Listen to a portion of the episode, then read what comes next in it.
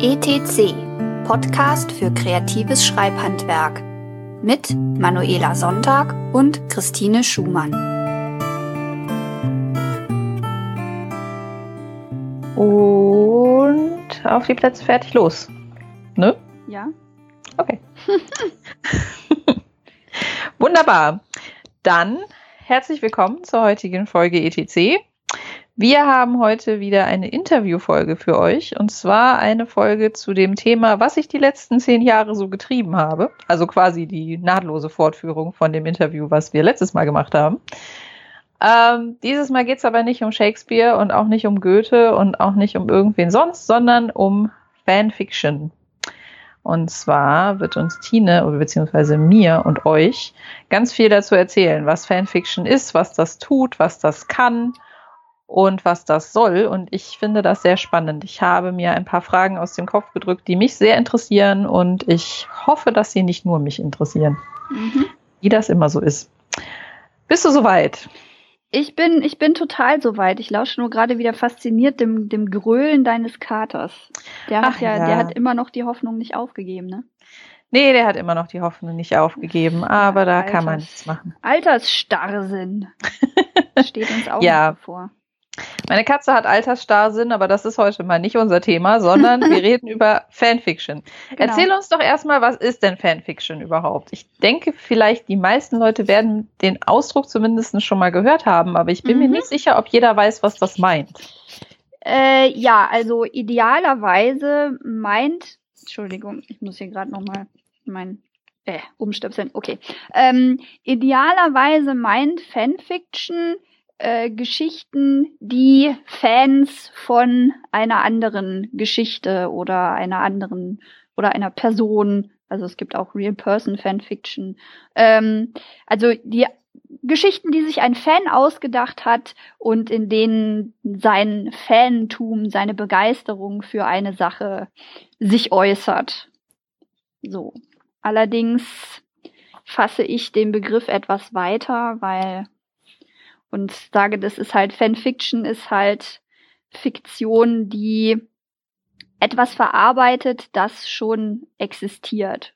Also auch Adaptionen und ähm, Reimaginings und sowas, auch wenn es nicht unbedingt von Fans geschrieben sind. Und äh, mhm. Sequels oder Prequels, Prequels würden in dieser Definition auch unter Fanfiction fallen, wobei es bei vielen Sequels und Prequels sehr offensichtlich ist, dass das niemand geschrieben hat, der von dem Material sonderlich begeistert war, sondern eher jemand, der von der Aussicht begeistert war, mit demselben Material schnell nochmal irgendwie Geld zu machen.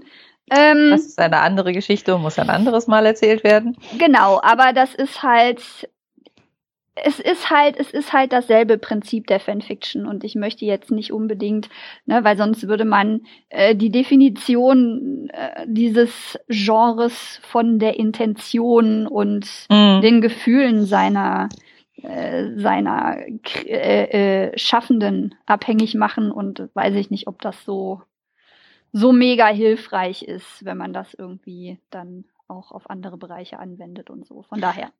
Also in deiner Definition wäre halt sowohl, wie ich im Sommercamp mit One Direction war, Fanfiction, als auch zum Beispiel, keine Ahnung, die neueren Sherlock-Filme. Genau, oder Christopher Nolans Batman-Trilogie und Jane Austen-Verfilmungen und hm.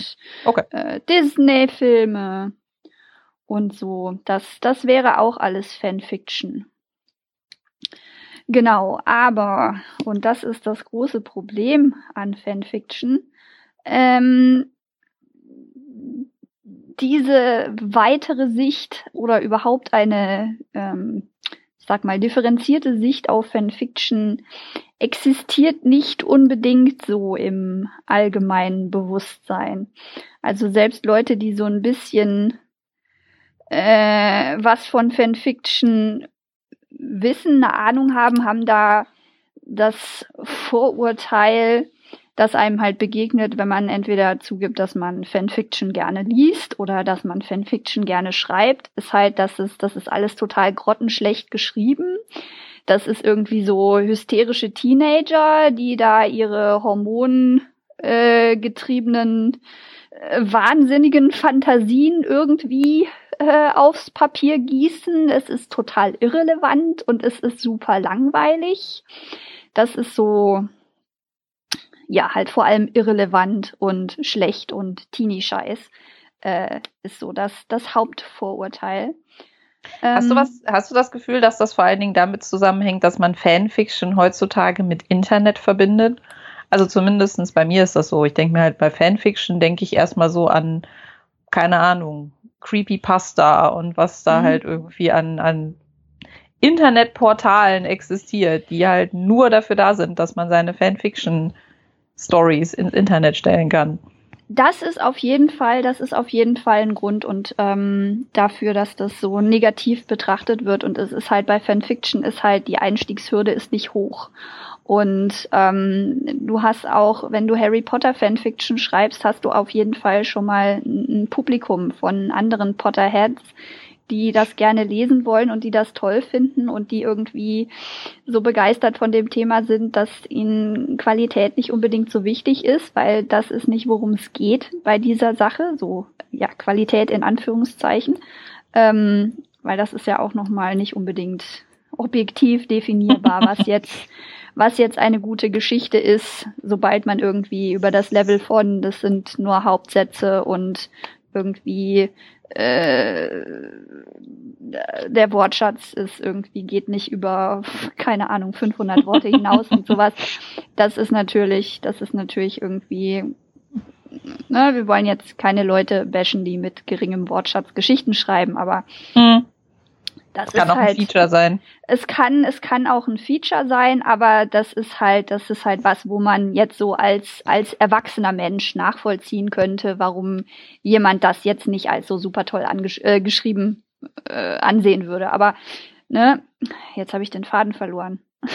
Du wolltest uns was dazu sagen, ob das Internet was mit der negativen ja, ja, äh, das, Sichtweise zu tun hat und wie denn so die Wahrheit von Fanfiction das, aussieht. Das wäre so der Übergang zur ja, ja, nee, das, Frage. Das, das, das wusste ich noch, aber ich hatte den Satz irgendwie mit was anderem angefangen. und das habe ich, das habe ich jetzt, das habe ich jetzt wieder vergessen. Aber ne, dein letzter Punkt war, es geht oft Fanfiction. nicht um, äh, es geht oft auch nicht um objektiv ah.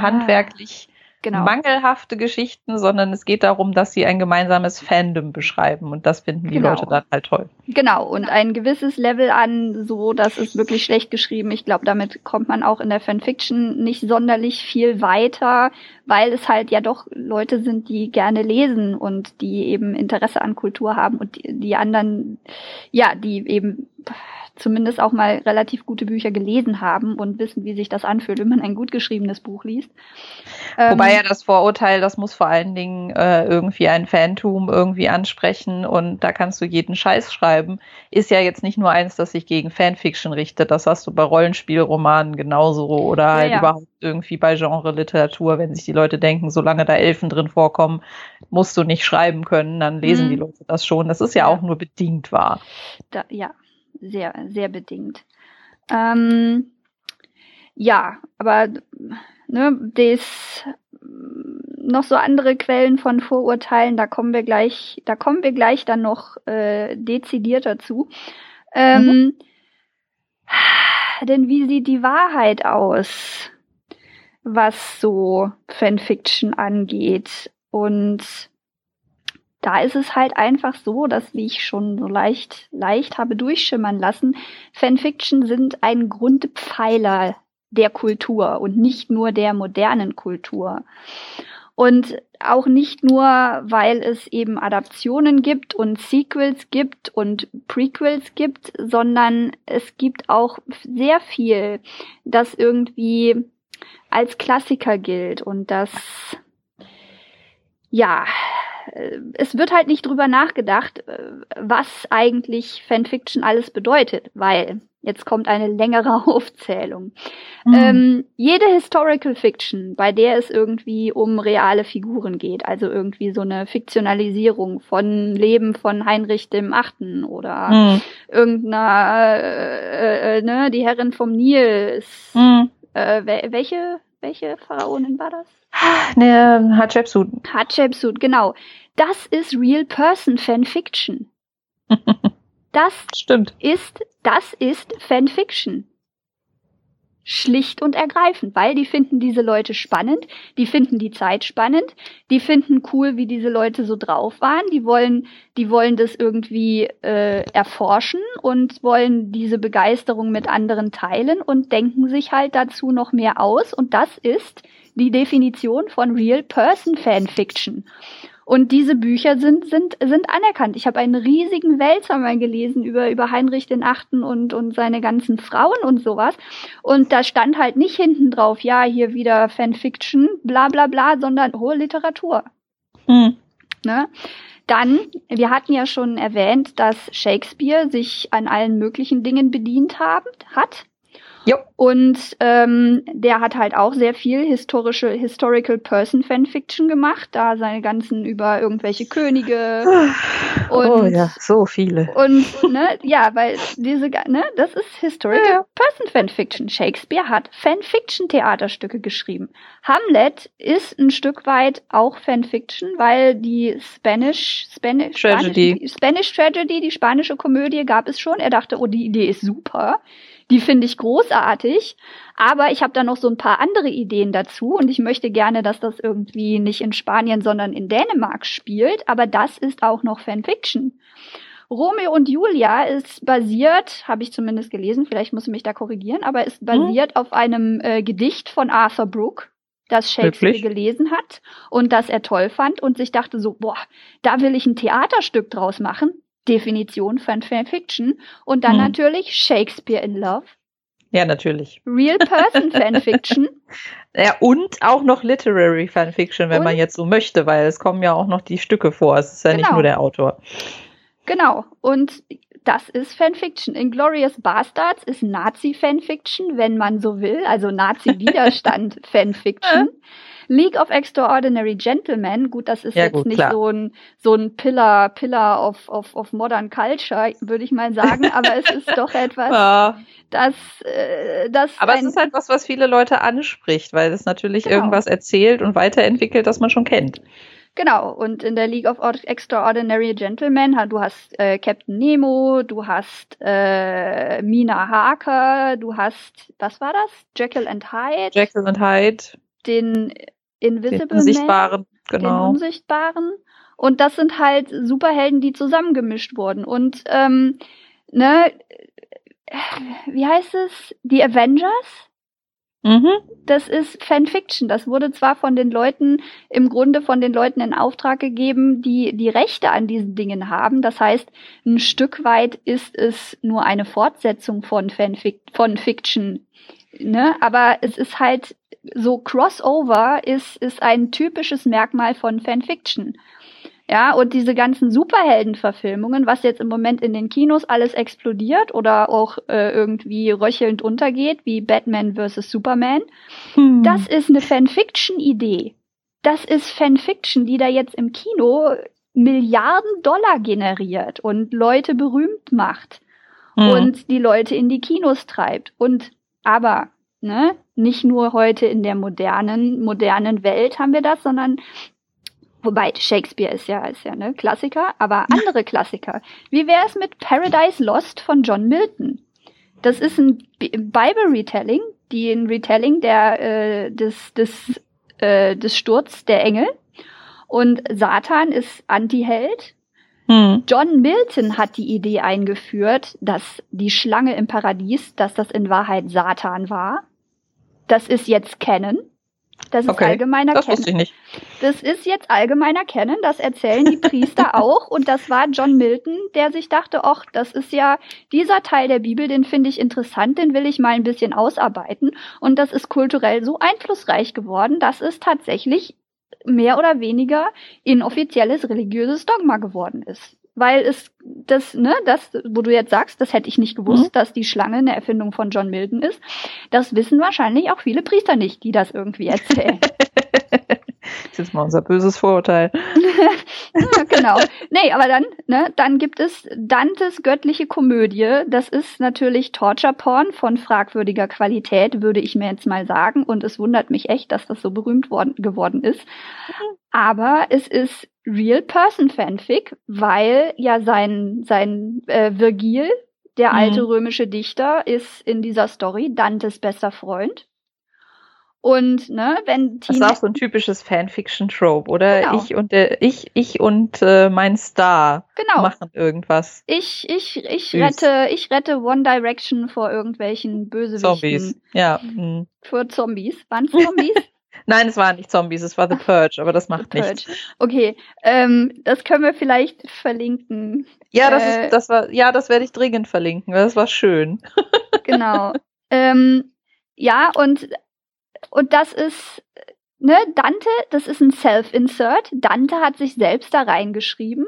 Er hat sich mit seinem liebsten, mit seinem liebsten Dichter da reingeschrieben, seinem Idol. Dann kriegt er eine, eine persönliche Führung, kommentierte Führung durch die Hölle und den Himmel. Ja, also Mhm. ne, äh, äh, so VIP-Zugang für ihn, für ihn, Dante.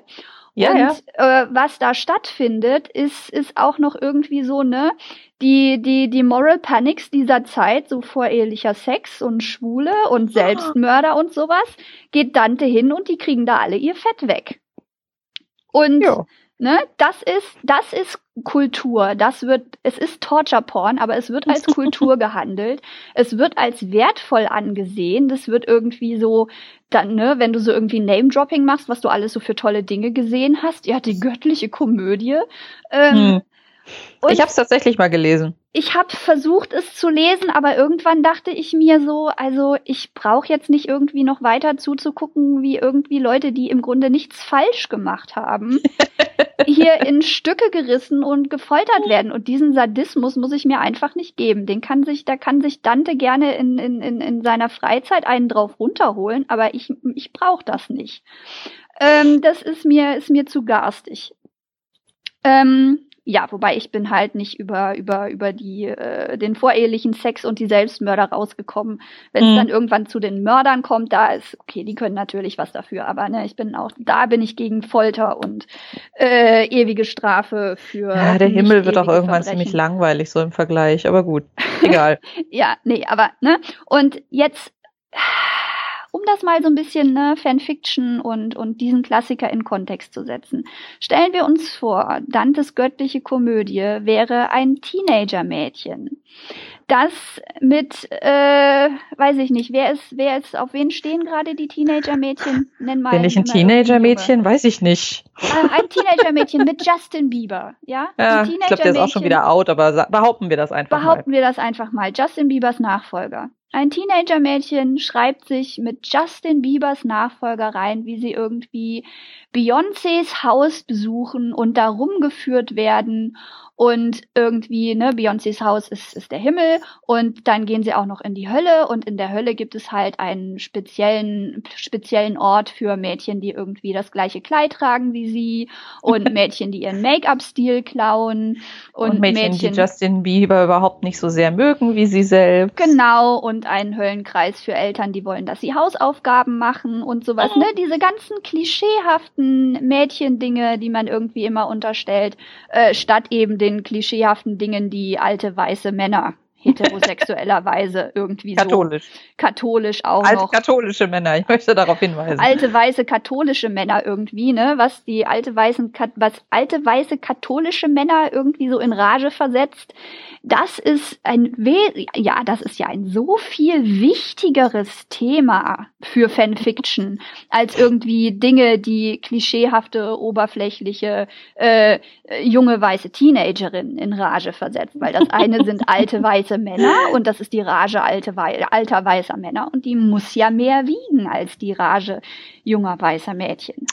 Ja gut, Das- ich weiß jetzt nicht, ob da auch wieder so ein bisschen das, äh, das Phänomen zum Tragen kommt, was wir bei Shakespeare schon hatten. Das ist einfach schon 500 Jahre alt und deswegen ist das toll. Ja, das, aber das war ja zu seiner Zeit war das ja auch schon toll. Ach echt? Das, ich glaube schon, doch. Na ja, gut. Also ja, das, kann man Shakespeare jetzt nicht vorwerfen. Also Shakespeare war zu seiner Zeit halt Wegwerfkunst. Mhm. Also, ja, ich weiß jetzt nicht, ob Dante Instant Classic war, aber er, ich meine, er hat halt, er hat halt da auch irgendwie so die, die Moral Panic dieser Zeit, äh, hm. da hat er, hat er schon aufgegriffen und so. Ähm, ja, aber das ist halt, das ist halt was, dass ich, dass ich so ein bisschen der Abneigung Fanfiction gegenüber unterstelle dass es, dass es gar nicht so sehr ist, dass das Fanfiction tatsächlich schlecht ist, sondern dass sie schlecht geredet wird, ähm, deswegen mit welchen Leuten und mit welchen Interessen sie verbunden hm. sind, nämlich mit jungen Mädchen und ihrer Begeisterung. Ähm, wir sind aber noch nicht fertig mit der berühmten Fanfiction, weil die Reisen des Aeneas von Virgil ist ja eine unautorisierte Sequel äh, zu den Reisen des Odysseus, nur dass äh, Virgil hat Odysseus gelesen und dachte sich, das wäre viel cooler, wenn es hier um den Römer geht und wenn es darum geht, wie toll Rom doch ist.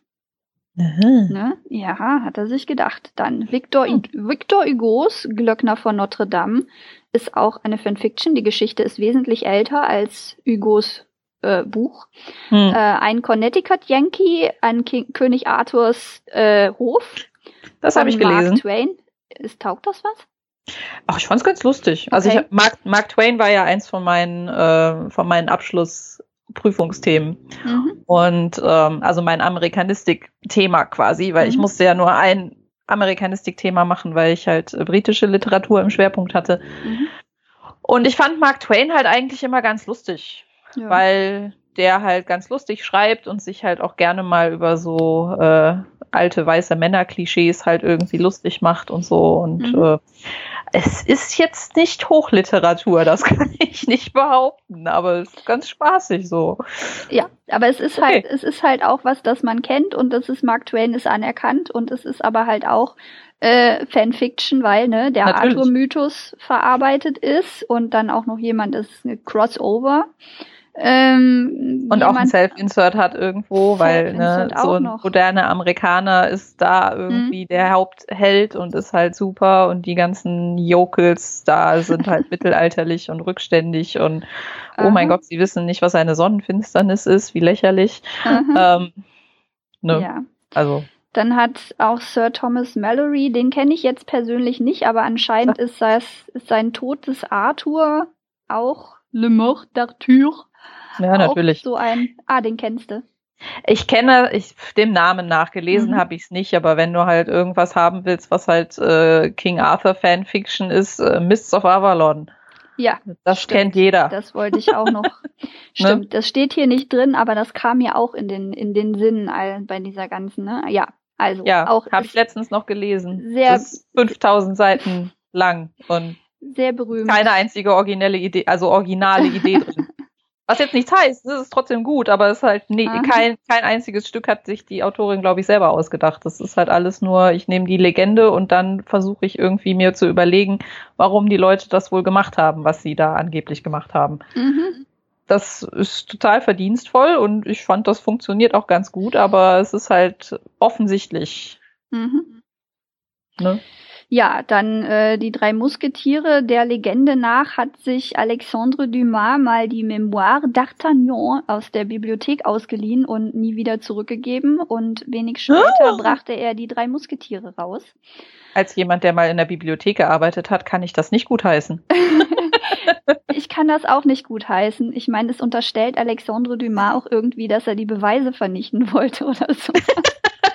ähm, also keine Ahnung, aber das ist jedenfalls, das ist jedenfalls kolportiert. Es gibt auf jeden Fall eine Geschichte über Musketiere, von denen einer D'Artagnan hieß, die älter sind als Dumas Buch. Äh, dann äh, Lord of the Flies, das ist eine Fanfiction, die sogar einen Literaturnobelpreis gekriegt hat.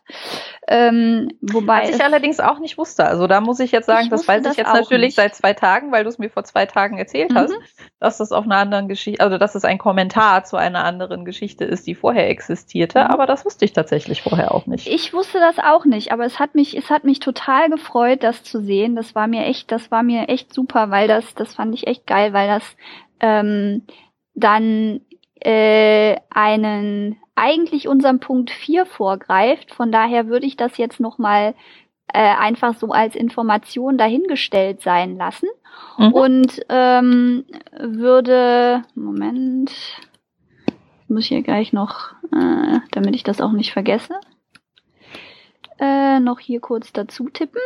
Ähm, genau, würde ich dann, würde ich das dann zu gegebener Zeit da näher drauf eingehen, wenn das so Mhm. zum Thema passt.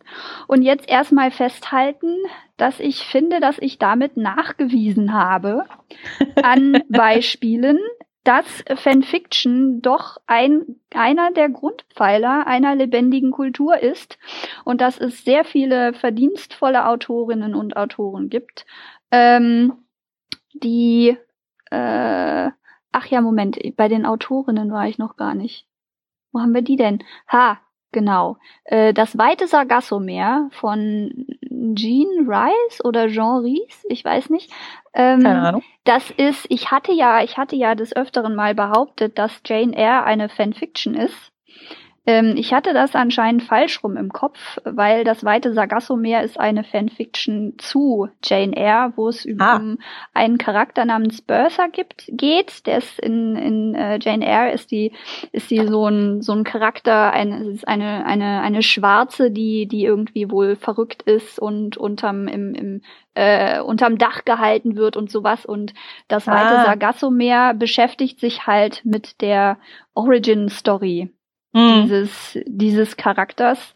Ähm, dann gibt es die Penelopeiade. Das ist die, die Odyssee aus Sicht von Odysseus Frau.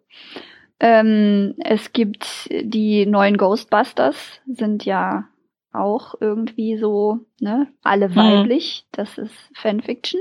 Ähm, es gibt, ja, Ja, es, gibt- das gibt's ja immer schon. Also das ist ja auch so ein typischer, äh, so, eine, so eine typische Sache, halt so Sachen umzudrehen. Ne? The Wind Dawn Gone haben wir ja auch schon mal genau, das drüber steht, gesprochen, das was halt quasi, genau, was halt so quasi die die Kehrseite von vom Winde verweht quasi erzählt. Ich fand das sehr nett gemacht. Mhm. Ja, Äh, oder Pride and Prejudice and Zombies ist mehr oder weniger ja auch eine Fanfiction-y Neuerzählung, wenn man so will. das ist, das ist auf jeden Fall Fanfiction. Das ist, das trägt ja sogar im Titel. Ja, ja. Ne? Und, und, und Sense and Sensibility und Sea Monsters, das ist, das ist alles, das ist alles reine Fanfiction. Das steht jetzt hier noch nicht mit drauf, weil das auf der Liste, weil das noch so modern ist, dass äh, unter Umständen äh, das noch nicht so der der kulturelle Wert davon noch nicht so ganz, sondern das so ja, da stehen da ja die, die jungen Leute drauf. Das ist ja irgendwie nur so komödiantisch und bla bla bla. Ähm, Prejudice and Zombies hat immerhin einen Kinofilm bekommen. echt? Ja. Cool. Ist der schon Den hab ich- draußen? Den habe ich noch nicht gesehen, aber den gibt's, ja, den gibt's schon lange. Also ich glaube irgendwie schon so vor ein paar Jahren. Wie War geil. jetzt kein großer Blockbuster, aber Aha. es gibt ihn. Das ist das Dinge, die ich nicht wusste, von denen ich froh bin, dass ich sie jetzt weiß, weil sie unter Umständen mein Leben besser machen werden. Ähm, dann gibt es noch äh, der Zauberer von Oz. Der wurde ja auch filmadaptiert. Es gibt ein Musical. Dann Mhm. gibt es äh, Wicked. dieses- es gibt Wicked, genau. Ähm, the, the, the, the Times and Life of the Wicked Witch of the West, wo halt Mhm. deren, deren Perspektive ausgearbeitet wird. Und es gibt halt von, von Oz ähm, gibt es eine Version mit einem rein schwarzen Cast, wo also alle Rollen sind schwarze Schauspieler und das ist auch noch so ein bisschen, ähm, soweit ich weiß, auch so ein bisschen auf, auf äh, schwarzamerikanische Kultur, afroamerikanische Kultur ähm, gemünzt und Jetzt fällt mir auch wieder ein, warum ich das zuerst noch nicht vorgelesen habe, weil diese spielen, das, diese ganzen Beispiele spielen jetzt auch auf die gleiche Sache an, auf die äh, Herr der Fliegen anspielt. Ähm, Dann man kann es doch einfach schon. wahrscheinlich. Soll ich das einfach schon machen? Ja, mach. Na gut, dann mache ich das eben schon. Äh, nämlich Emanzipation und kulturelle Revolution ist eine, eine Funktion von Fanfiction.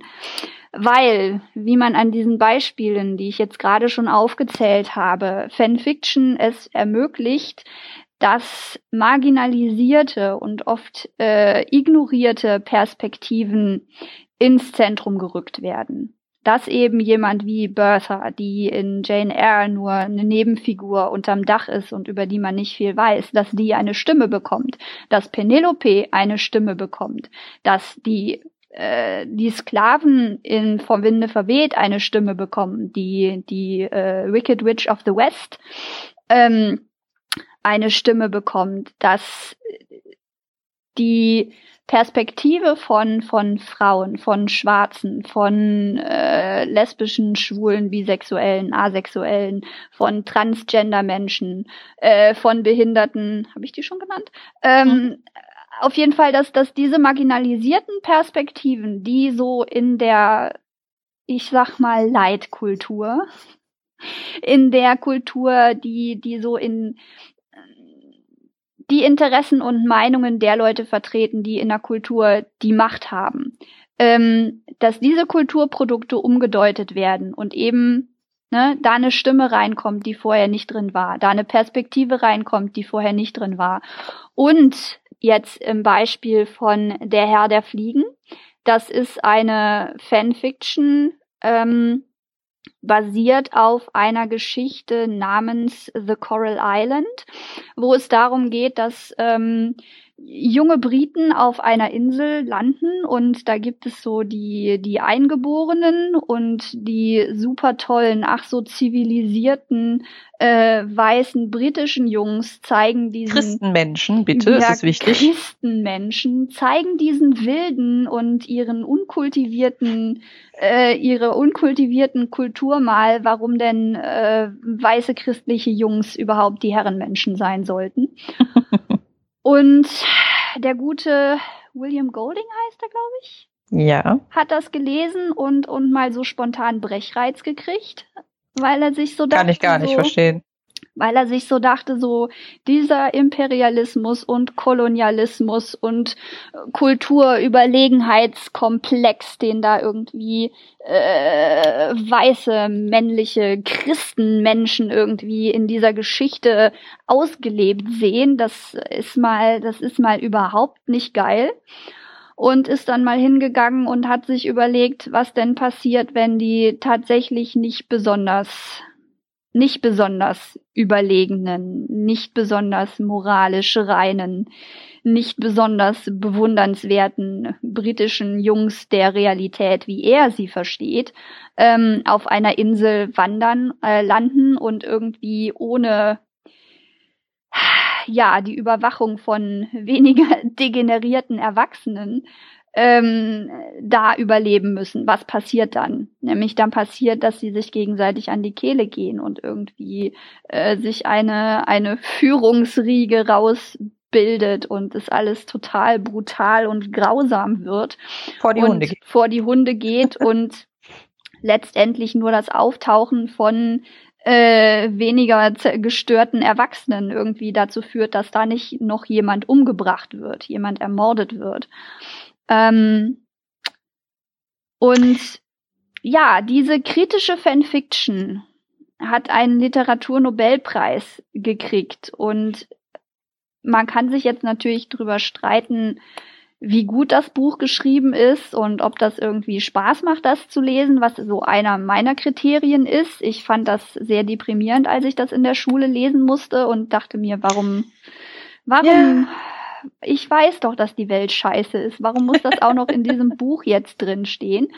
Ähm, ne, aber das ist halt, das ist halt auch eine Funktion von Fanfiction, zu sehen, okay, welche Werte sind jetzt in diesem Originalwerk vertreten? Was für eine Sicht auf die Welt verkörpert das?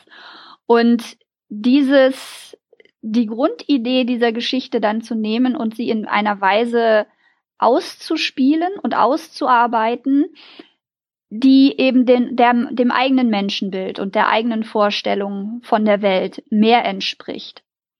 Und ja, dieses, dieses Moment der, der, der Kritik und Kritik ist ja immer was, das, das auch ähm, auf Veränderung abzielt. Weil Kritik ja bedeutet, so wie es gerade ist, ist nicht so toll.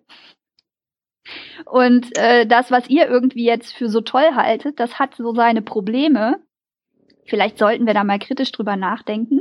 Das sind ja so die, das ist so die Saat der kulturellen Revolution und der kulturellen Weiterentwicklung auch. Weil an solchen kritischen Werken, die Gut, es gibt auch originelle, originalkritische Werke, wo man jetzt äh, sich ein bisschen schwer tun würde, ähm, zu sagen, okay, der hat vorher das gelesen, das fand er irgendwie, hat ihn so in Rage versetzt oder hat ihn so inspiriert, dass er sich dachte, sowas ähnliches muss ich jetzt auch machen.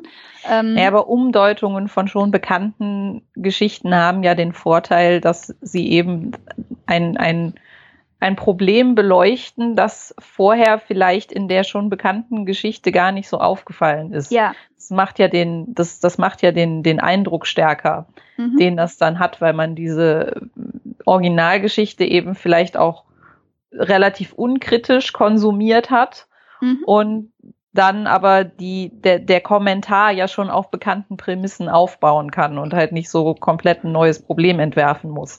Mhm. Genau. Aber das ist. Ich hätte halt das ja schön gefunden damals, wenn irgendwer, also ich meine, ich hatte ja mal so meine Winnetou-Phase und so, Aha. bis mir dann irgendwann aufgefallen ist, dass irgendwie Geschichten, in denen es immer nur darum geht, dass äh, Self-Insert-Autoren, die irgendwie behaupten, gar nichts zu können und eigentlich totale Superhelden sind, mich irgendwann nerven und außerdem ich das nervig finde, dass alle guten Menschen am Ende Christen werden müssen. Ähm, Aha. Ich hätte es ja schön gefunden, wenn da mal jemand einen Kommentar geschrieben hätte, wo sie ihn einfach am Marterpfahl tatsächlich mal stehen lassen. ja, so, ich meine, Karl May. Mal, ne? so. Was, was haben denn die weißen, was haben denn die weißen Brüder für uns jemals getan? Und komme genau. jetzt nicht mit dem Aquädukt, das interessiert mich nicht. anyway. Genau. Wer, die Refer wer diese, wer diese, wer diese Filmreferenz versteht, bitte in kriegt die Kommentare Gold. schreiben, kriegt einen goldenen Gummipunkt. ähm, ja, aber halt, ne, die, die Kritik, die kulturelle Revolution und eben auch die Emanzipation von ansonsten marginalisierten Gruppen, die sich in Fiktion nur selten wiederfinden oder eben in, in einer sehr, sehr reduzierten Rolle wiederfinden. Ähm, da ist Fanfiction eben die Möglichkeit, Geschichten so zu schreiben, wie sie sein sollten. Weil es sollte, es sollte so sein, dass ähm, es im Grunde in der Kultur keine Marginalisierung gibt, sondern dass die, dass, sondern dass Kultur sich tatsächlich auch eben an marginalisierte Gruppen richtet, soweit das halt möglich ist, weil ich als Weiße ich kann, ich würde mir nicht zutrauen, eine Geschichte mit einer schwarzen Haupt Figur zu schreiben. Ne? Weil ich, ich habe zu wenig Einsicht in das Erleben, dass es mir, das traue ich mir nicht zu und es ist auch nicht an mir, ähm, für Schwarze zu sprechen. Weil hm. das, das, das, ne? Wenn man schwarze Stimmen hören möchte, soll man schwarze Autoren lesen und ähm, um eben mehr Schwarze und mehr, mehr Behinderte, mehr Frauen mehr lesbisch, schwule, alles in, in der Kultur zu haben, sollte man eben Autoren, die diesen Gruppen angehören, fördern und nicht irgendwie versuchen, für diese Leute zu sprechen. Was aber möglich ist und was ich auch verstärkt versuche umzusetzen, ist, dass man in, in Nebenrollen ähm, für eben marginalisierte Charaktere Raum schafft und die halt nicht nur irgendwie so als, haha, ja, das ist jetzt die beste schwarze Freundin und die hört ja immer Rapmusik und hat irgendwie Cornrows und, und ist irgendwie so mega Gangster cool, ähm, sondern echte Menschen schreibt mit mit mit mit Tiefe und und weitgehend äh, äh, nah noch mit einem Leben außerhalb des Plots und außerhalb ihrer Funktion als jetzt Nebencharakter und Stichwortgeber und sowas. Ähm, ja, aber solange das halt nicht so gegeben ist, dass unsere Kultur so funktioniert, dass wir, dass wir alle ein starkes oder ein starkes ähm, Bedürfnis daran haben, auch marginalisierte Gruppen in unseren in unseren Werken zu repräsentieren, ähm, ist halt Fanfiction die einzige Möglichkeit, diese Repräsentation, die eben diesen marginalisierten Leuten fehlt, herzustellen. Und ähm, das ist total wichtig, weil Repräsentation ist so, so wichtig. Das verändert wirklich ähm, das Leben, ich meine, stell dir vor, du lebst in einer Welt, in der die einzigen Frauenrollen, die es gibt, von Männern gespielt werden. Und Kann ich mir gar nicht vorstellen. und Wo die, war das denn? Und die halt irgendwie nicht mal so shakespearianisch dann auch noch irgendwie sinnvolle Personen sind mit, mit einer sinnvollen Funktion in der Geschichte, sondern die einfach nur blondes Dummchen Klischee sind. Und so, was, ja. was, was, was würde das, was stellt das mit, mit einem jungen Menschen an, der das sieht, der sich nur so repräsentiert sieht und der im Grunde nicht repräsentiert ist, weil schlechte Repräsentation ist keine Repräsentation ähm, persiflierende Repräsentation ist keine Repräsentation. Rassistische, sexistische, transphobe, äh, ableistische, ageistische Repräsentation ist keine Repräsentation, sondern ist ein Schlag ins Gesicht. Und ne, solange das existiert, ist es, ist es einfach ein, ein, ein, ein, ein, eine Möglichkeit der Selbstfürsorge, Fanfiction zu schreiben. Und deshalb finde ich, dass das ist halt auch sowas, dass das für mich Fanfiction total super, mega wertvoll und wichtig macht.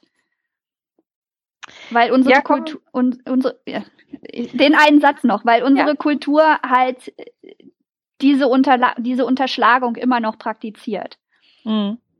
Ja, mich, also ich finde das jetzt gerade ganz nett, weil das an der Stelle passt. Ähm, du wolltest ja was zu, zu jungen Autoren und mhm. zu Fangemeinden und sowas erzählen. Genau. Ähm, wie, also, ne, wenn du halt sagst, so diese Repräsentation und sowas ähm, ist halt auch eine Sache, die natürlich wichtig ist, aber das ist ja auch, das, das sind ja auch gerade Themen, die oft für junge Menschen wichtig sind. Ja. Ähm, wie reflektiert sich das denn in der, ich sag jetzt mal, in der enger definierten Fanfiction? Also Sachen, die von jungen Leuten geschrieben werden über Dinge, von denen sie Fans sind.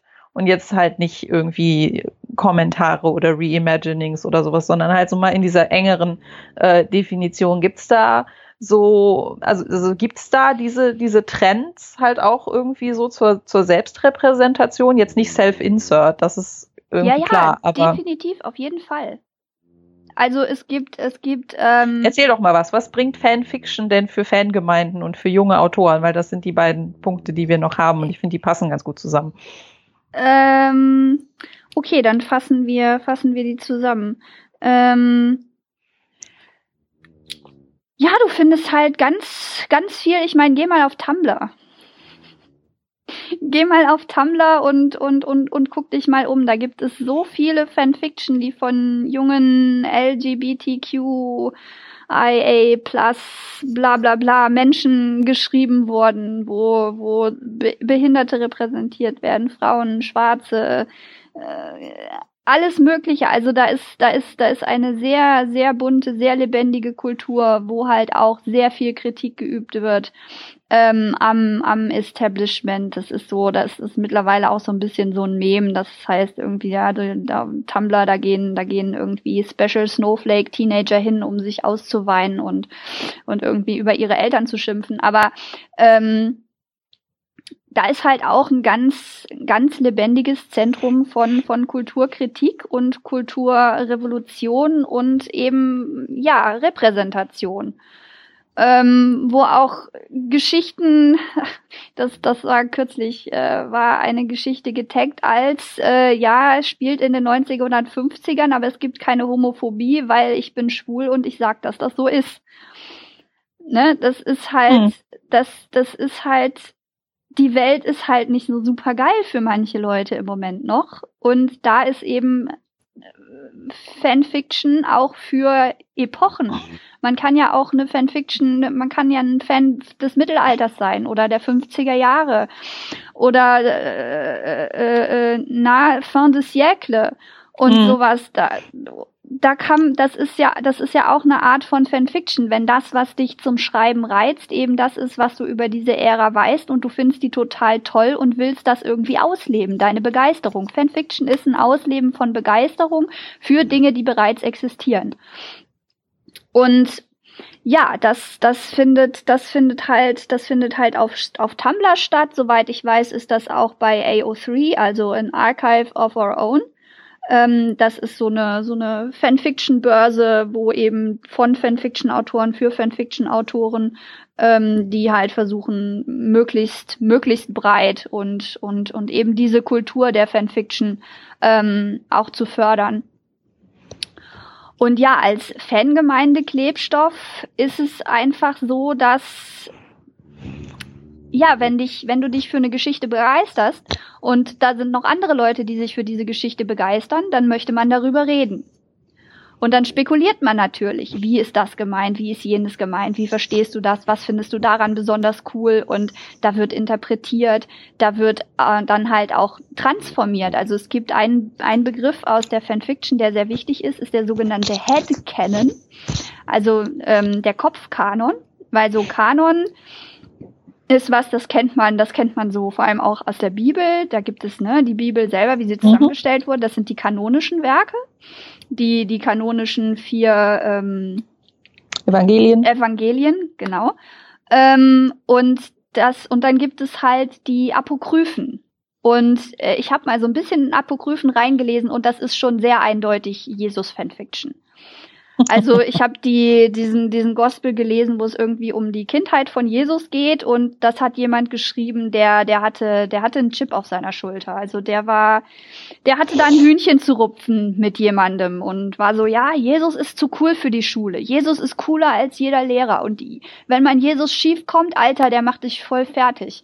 Ne, das, das war, das, das war ein, ein, ein, ein, ein sehr frustrierter Mensch, der das geschrieben hat und der da was ausgelebt hat ähm, über eben den jungen Jesus, der ja so viel cooler ist als alle, als alle anderen und viel zu cool. Too cool, too cool for school, literally. Es gibt zwei Stories, wo Jesus too cool for school ist und, und seinen Lehrern sagt, wo sie sich ihr Alphabet hinstecken können. Ähm, und, ne, und so ist es halt oft, dass, dass der Kanon, also der, der, die offizielle Version ist, dass irgendwie dieses Mädchen und dieser Junge in der Geschichte, die kommen halt zusammen und sind ein Pärchen und lieben sich. Und Headcanon ist halt, dieses Mädchen ist in Wahrheit lesbisch und kommt mit ihrer besten Freundin zusammen. Und das ist kanonisch, weil ich beschließe, dass das so ist und das ist jetzt die Wahrheit. Und die Originalversion ist, ist apokryphisch und was ich mir ausgedacht habe, ist die tatsächliche Geschichte. Ne? Und das wird ja auch, ne, die, von der Matrix wurde ja auch nie eine Fortsetzung gefilmt. Leider. gibt es nur, gibt es nur die Matrix 1. Das wäre bestimmt total geil gewesen. Da noch irgendwie ein Teil 2, vielleicht ein Teil 3, wo man irgendwie noch so ein bisschen mehr darüber erfährt, was passiert, aber wurde leider nie gedreht. Ne? Das ist halt ja, auch, das bestimmt. ist halt auch, das, ja, das ist Headcanon. Also in, in der Realität, in der ich lebe, gibt es keine offizielle Fortsetzung von der Matrix. Und in, mein, in meiner Realität gibt es viele Filme nicht. ja, genau. ne, das ist halt, das ist halt Headcanon. Und ähm, diese Was wäre wenn und dieses Wie verstehst du das? Wie nimmst du das auf? Ne? Diese aktive, reflektierende Rezeption. Das ist es, was Fangemeinden zusammenhält, ne? Weil man geht ja nicht hin und setzt sich dann irgendwie nebeneinander und liest schweigend Harry Potter, sondern das geht so, oh ja, und Hermione ist so cool. Und was denkst du, was sie da gemacht hätte? Und oh, stell dir mal vor hier und da. Und vielleicht ist Hermione ja mit mit Luna Lovegood, die vielleicht sind die Lovegood, vielleicht sind die ja so super, dann werden die super enge Freunde und dann irgendwie verknallen die sich so ein bisschen. Und und und Ron, Ron und wie heißt der Bösewicht? Wie heißt der fiese Junge? Äh, Malfoy. Malfoy. Der, der, der Draco Malfoy. Ja, Ron und Draco Malfoy haben irgendwie so, kommen, kommen zusammen und, und Ron schafft es irgendwie mit seiner coolen, äh, coolen Art irgendwie Draco Malfoy für sich zu begeistern und stellt raus, Draco ist eigentlich gar nicht so ein Übertyp und da ist dann auch irgendwie, kommt dann so eine, so ein bisschen Love Story und, und überhaupt, ne? Mhm. Und das, das, solche, solche Ideen, gut, ich bin jetzt, ich bin jetzt sehr, sehr auf der lesbischen und schwulen äh, Schiene drauf, was Fanfiction angeht. Aber das ist nicht, das ist nicht, das, es geht nicht alles nur darum, dass sich irgendwie äh, Charaktere ineinander verknallen, sondern äh, auch Stories, wo einfach Hermione und, und Luna Lovegood haben irgendwie stranden zusammen irgendwie auf einer Insel und müssen da irgendwie gemeinsam überleben in so einem Robinson Crusoe-Setting. Das ist auch Fanfiction, wo man halt einfach die, die, die Autorin, die das schreibt, halt einfach zeigt, wie, wie cool Hermione ist und wie cool Luna ist und wie cool die zusammenarbeiten und da irgendwie ihre Magie verwenden, um zu überleben und sowas. Und darin äußert sich ja die Gemeinschaft, weil das ist nicht nur einfach, ich lese das und ja, super, und daraus besteht keine Fangemeinde. Daraus besteht keine Fangemeinschaft, sondern in dem darüber reden, im Rezipieren. Und Fanfiction ist halt einfach nur das in, in äh, Worte gießen, in, in Text gießen, was man sowieso immer macht, wenn man mhm. mit gleichgesinnten Fans zusammenkommt. Und jetzt hast, du mir, jetzt hast du mir meine nächste Frage schon fast mitbeantwortet, aber vielleicht kannst du das äh, einfach einfließen lassen. Ja. Was, was war denn für dich persönlich der Grund, mit sowas, also mit Fanfiction anzufangen? Weil ich persönlich kenne das aus meiner Erfahrung ja nur, ich habe nur einmal irgendwas Fanfictioniges gemacht und das war halt auch Harry Potter. Deswegen fiel mir jetzt, fiel mir das jetzt ein, wo wir darüber sprechen. Mhm. Stimmt, du ähm, hast den, den Epilog, ne? Genau, aber da war halt weniger so, ich finde die Charaktere total cool. Ich meine, gut, wenn ich die Bücher nicht gemocht hätte, hätte ich es trotzdem nicht gemacht. Aber ähm, das war halt, also bei mir war der Impuls halt eher so ein, oh mein Gott, der Original-Epilog ist so scheiße. Mhm. ähm, also ich fand den sehr unbefriedigend, halt mhm. aber auch aus einer aus, aus handwerklicher Sicht heraus. Mhm. Für mich war das dann mehr so eine Fingerübung, ähm, mal aufzuzeigen, wie man einen vernünftigen Epilog konstruiert, der tatsächlich ein Abschluss für ein für die Geschichte ist, die man erzählt, weil ich halt das so dieses dieses Discontinui Gefühl hatte, mhm. so nach dem Motto, der der schließt eigentlich nichts ab, der bringt nichts zu Ende, der erzählt nichts weiter, was irgendwie mhm. mit der mhm. eigentlichen Geschichte was zu tun hat. Ähm, ja, das, das war unbefriedigend.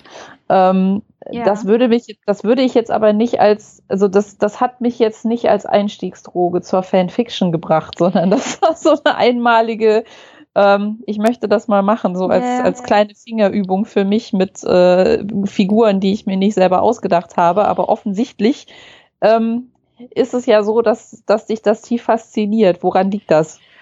Ähm, eine kurze Klarifikation mit, mit Einstiegsdroge für Autoren meine ich nicht, dass man dann anfängt, viel, viel mehr Fanfiction zu schreiben, sondern dass Fanfiction ein Einstieg ist ins Schreiben allgemein. Und das war auch mein Einstieg ins Schreiben, war Fanfiction, weil, und was du da sagst, das ist sehr häufig auch ein Anlass für Fanfiction, das geguckt wird. Und die Leute, die Fans sind, schon auch sehen, da ist irgendwie, da fehlt was Ne? Halt zum Beispiel, mhm. da fehlt Repräsentation ähm, oder da fehlt einfach eine Szene, in der irgendwie diese Sache so und so läuft. Ähm, und bei mir war es halt so, dass ich verschiedene Versionen vom Phantom der Oper eben konsumiert hatte und da war einfach, die waren halt einfach all nicht so gut geschrieben, wie ich mir das erhofft hätte. Und die haben, die waren zum Teil so problematisch. Also Susan Kays Version ist, ist in sehr vieler Hinsicht sehr problematisch und ähm, das ist einfach als Fan, man denkt halt viel drüber nach. Man denkt dann halt auch Dinge zu Ende, die die Autorin selber vielleicht nicht zu Ende gedacht hat und und und so und sieht dann halt die Schwächen und hat dann halt natürlich das Bedürfnis, weil die Grundidee ist geil, ne? Das ist ja auch so die eine der Qualen unserer Existenz, eine gute Idee schlecht umgesetzt. Und das ist halt, wenn du Fan der Grundidee bist und dir denkst so, oh, diese, diese Dynamik oder diese Charakterkonstellation, diese Person, das ist, das ist so geil. Warum ist das, warum ist das da so mies geschrieben? Warum ist das da so halbherzig umgesetzt? Warum sind die Charaktere so oberflächlich? Warum ist das alles, ne? Und das ist halt auch äh, ein Antrieb zu Fanfiction, wenn man sieht, die Idee ist geil, aber das ist schlecht umgesetzt. Ich möchte das besser machen. Also, man muss nicht die ganze Geschichte und die ganzen Charaktere und alles irgendwie total toll finden, um eine Fanfiction schreiben zu wollen. Ähm, und ja, mich hat's halt einfach, mich hat die Geschichte fasziniert, die Phantom der Oper Geschichte, war aber nicht genau das, was ich wollte. Und da ich das eben nicht finden konnte, dachte ich mir, na gut, dann schreibe ich das selber und habe meine meine Faszination, meine Wertvorstellungen, das was mich konkret genau an der Geschichte fasziniert, weil was einen an einer Geschichte fasziniert, ist ja nicht unbedingt etwas, das im Zentrum der Geschichte steht. So wie Bertha für die weite Sargasso-See. Ähm, Bertha ist keine, ist keine Hauptfigur dieser Geschichte. Sie ist eine Randfigur. Aber das ist halt etwas, die Autorin hat das gelesen und hat gesehen, das interessiert mich. Wo kommt diese Person her? Was ist deren Geschichte? Wie ist sie da gelandet? Und die, diese Geschichte, dieser Aspekt hat halt in Jane Eyre hat halt gefehlt. Und deshalb hat sie sich hingesetzt und das dazu geschrieben. Hm. Und ja, das ist so, das ist so was, was für mich den Reiz von Fanfiction ausmacht, eben weiterzudenken, Dinge weiterzudenken und zu gucken, okay, was wäre, wenn? Was wäre, wenn, weil so meine Fanfiction, ich habe Fanfictions, da ist irgendwie Erik der totale Nymphomane, ich habe Geschichten, wo er, wo er ein völliger Psychopath ist, ich habe Geschichten, wo er irgendwie tot ist, ich habe Geschichten. Das ist aber eine interessante Interaktion, wenn er tot ist. naja, das, die, die Story spielt in, in Christines Fantasie. Ach so. Und ja, Jetzt habe ich, jetzt habe ich die Story gespoilt. ähm, aber, ne, und dieses, dieses, weil so, ein, so eine Geschichte, das ist ja nur eine Version der Dinge, wie sie laufen könnten. Und das ist die Version, die sich die Autorin halt ausgesucht hat und wo sie gedacht hat, okay, mit der gehe ich, die funktioniert für mich. Aber du hast ja immer noch so einen Möglichkeitenbaum. Da kann ja zu jedem, zu jeder Sekunde, jede Entscheidung in dieser Geschichte könnte auch anders aussehen und dann ändert man eine Charaktereigenschaft bei jemanden oder ändert eine Entscheidung und damit geht diese Geschichte in eine ganz andere Richtung. Und Fanfiction ist halt auch eine Möglichkeit, dieses Universum stärker zu erforschen. Weil du sitzt ja, ich meine, wenn du dann sagen wir, okay, wir fahren jetzt nach Frankreich und dann fahren wir nach Paris und dann laufen wir in Paris was rum. Aber dadurch, dadurch kennen wir Frankreich noch nicht. Weil Frankreich ist ja wesentlich mehr als Paris. Und das heißt, wir, ich meine, gut, wer will was anderes sehen als Paris, aber dann fahren wir, ne, das Meer vielleicht noch. Ähm, ne, das Meer auf jeden Fall. Aber ne, dann, dann fahren wir halt aus Paris mal raus und irgendwie fahren nicht, fahren, fahren eine Abfahrt früher raus und fahren in die andere Richtung und gucken, wo kommen wir dahin? Wie ist es da so, Frankreich in diesen Stellen? Und was passiert da so? Was ist da möglich? Was sind da für Leute?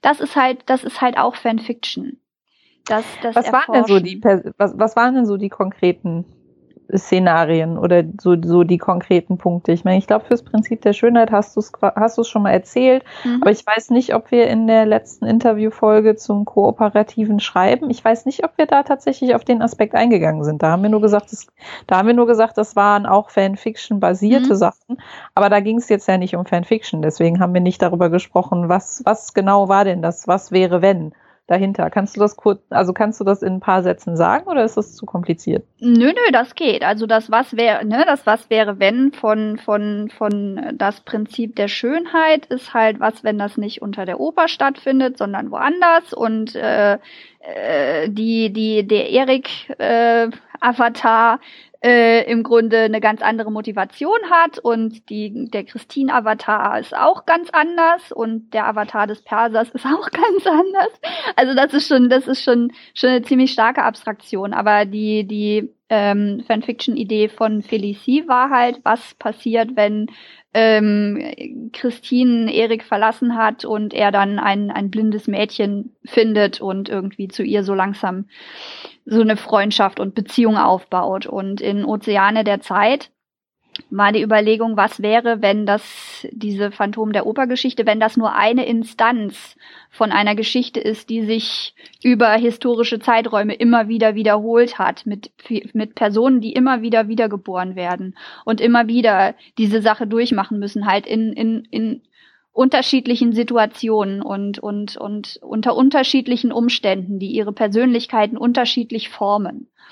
Und ähm, da ist halt, ne, haben wir halt die Hauptgeschichte, die im Jet in der Jetztzeit spielt und dann immer wieder Rückblicke, die diese, hm. die so eine historische ähm, Dimension da reinbringen. Von daher ist Ozeane der Zeit ist eigentlich die Fanfiction aller Fanfictions. Weil das ist die Fanfiction in der Fanfiction, in der Fanfiction, in der Fanfiction. Inception. Ja, Inception Fanfiction und die, die Hintergrundidee von, also die ganz ursprüngliche, weil die Bestie von Kevion ist total explodiert. Aber da war halt ähm, die Frage, okay, was ist, was passiert, wenn Erik eine Familie hat und diese Familie ihm dann weggenommen wird. Hm.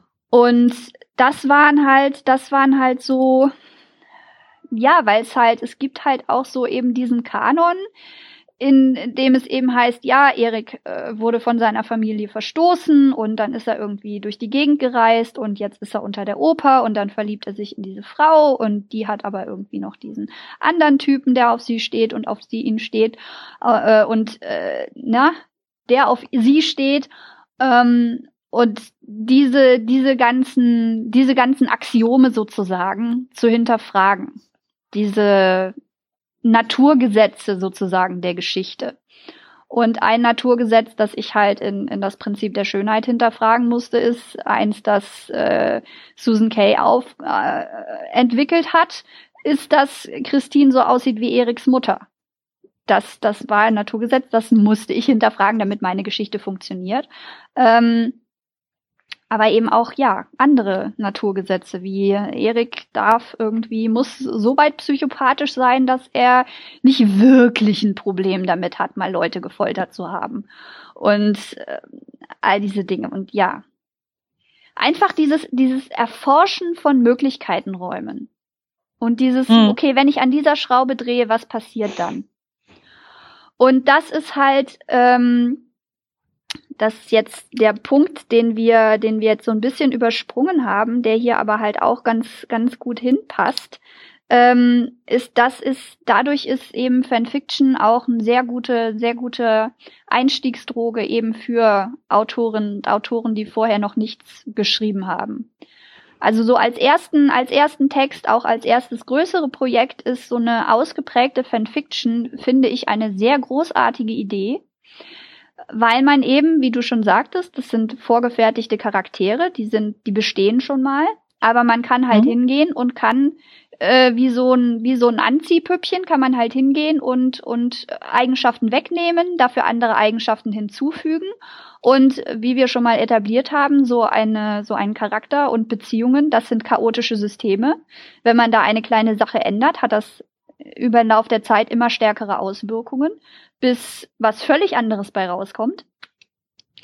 Ähm, ja, und das ist halt, man hat aber schon, man hat aber schon ein Fundament. Man hat, man hat sozusagen ein Universum, bei dem man sich, bei dem man sich, an dem man sich orientieren kann und bei dem man sich bedienen kann.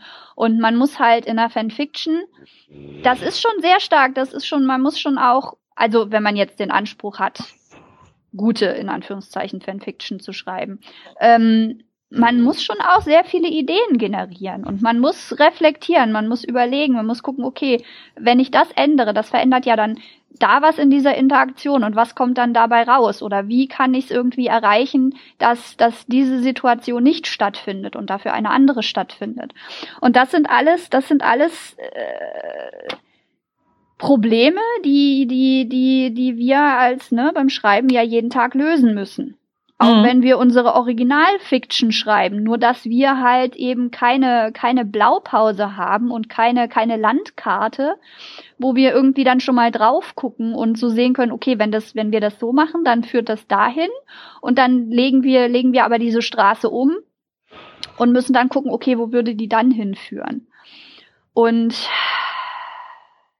ja, Fanfiction haben Karrieren gelauncht. nicht nur für William Golding und nicht nur für Ellie E.L. James. ähm, und für irgendwie die Leute, die, die, da ist ja irgendwie, na, dieses äh, Fantastic Beasts and Where to Find Them.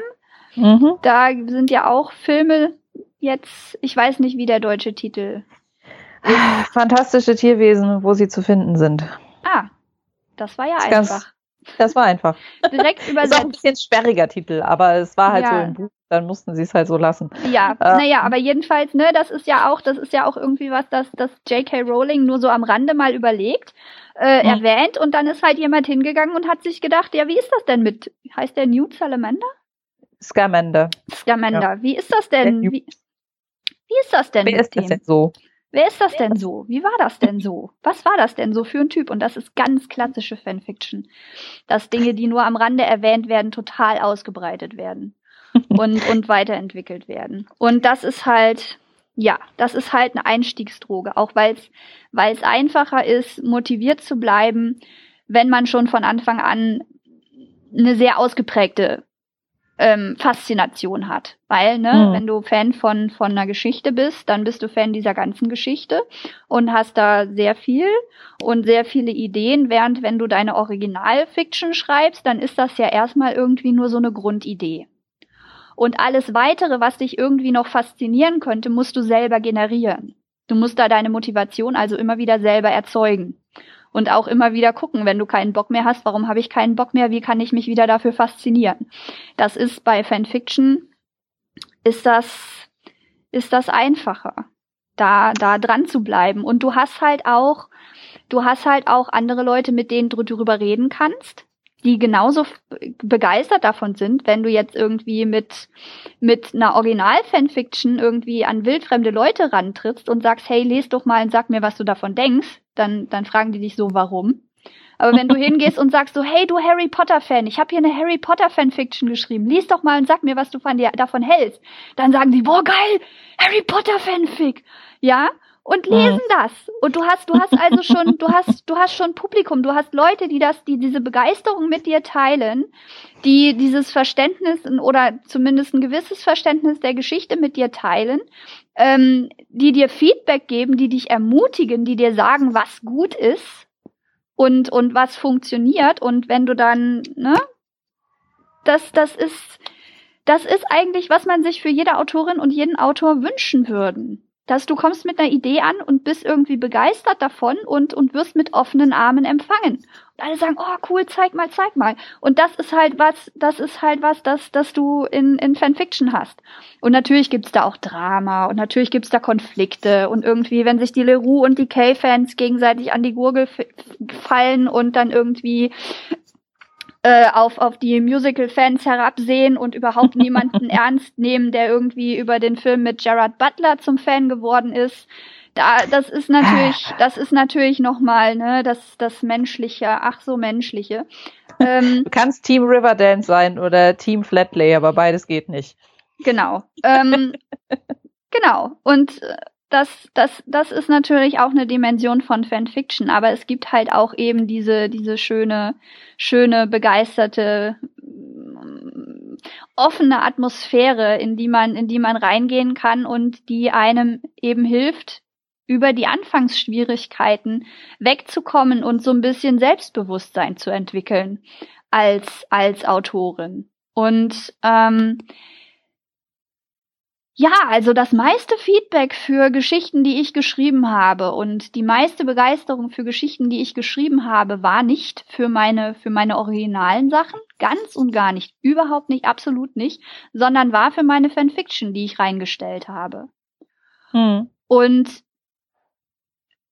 ja, jetzt kann natürlich jemand, der irgendwie so mit in Anführungszeichen Ansprüchen daherkommt, sagen, ja, aber wenn du dann Fanfiction schreibst für Leute, die überhaupt keine Ansprüche haben, dann wirst du ja auch nicht besser und bei der, bei der, bei.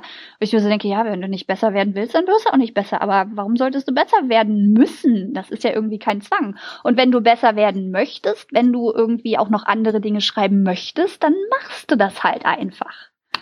Das ist so ein, das ist so ein, so ein, so ein überhaupt nicht Problem, das da irgendwie angesprochen wird. Habe ich damit denn deine Fragen ja, beantwortet? Ja, du hast, du hast meine Frage beantwortet, Gut. aber es ist die nächste Frage auf meiner Liste und es ist mit Bedacht die nächste Frage auf, ja. der, auf meiner Liste, weil ich genau wusste, dass halt diese, diese, diese Trench Wars irgendwann zur Sprache kommen. Mhm. Ähm, also unabhängig davon, dass jemand, der halt irgendwie, weiß ich nicht, findet, dass Harry und Hermione zusammen sein sollten, mit jemandem, der findet, dass Harry und Snape Jenny zusammen sein sollten. es gibt, es gibt diese Lehrer-Schüler-Shipping, das finde ich immer so ein bisschen schwierig. Oh aber, Gott, es gibt ähm, da so einen so ein, so ein Trailer, wo diese. nein, nein, nein, nein, nein, da wollen wir gar nicht drüber reden. Trailer, das, das muss ich jetzt, das muss ich jetzt erwähnen, weil ich fühle gerade diesen okay. Schmerz und ich will ihn halbieren, indem ich ihn teile.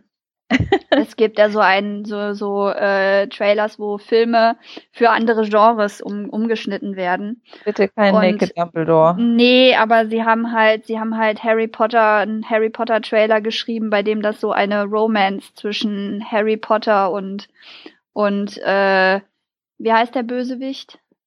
Malfoy. Nee, immer noch? nein, nein. Snape. Nein. Voldemort. Voldemort, genau. Ugh. Voldemort. Und es ist äh, es ist, na.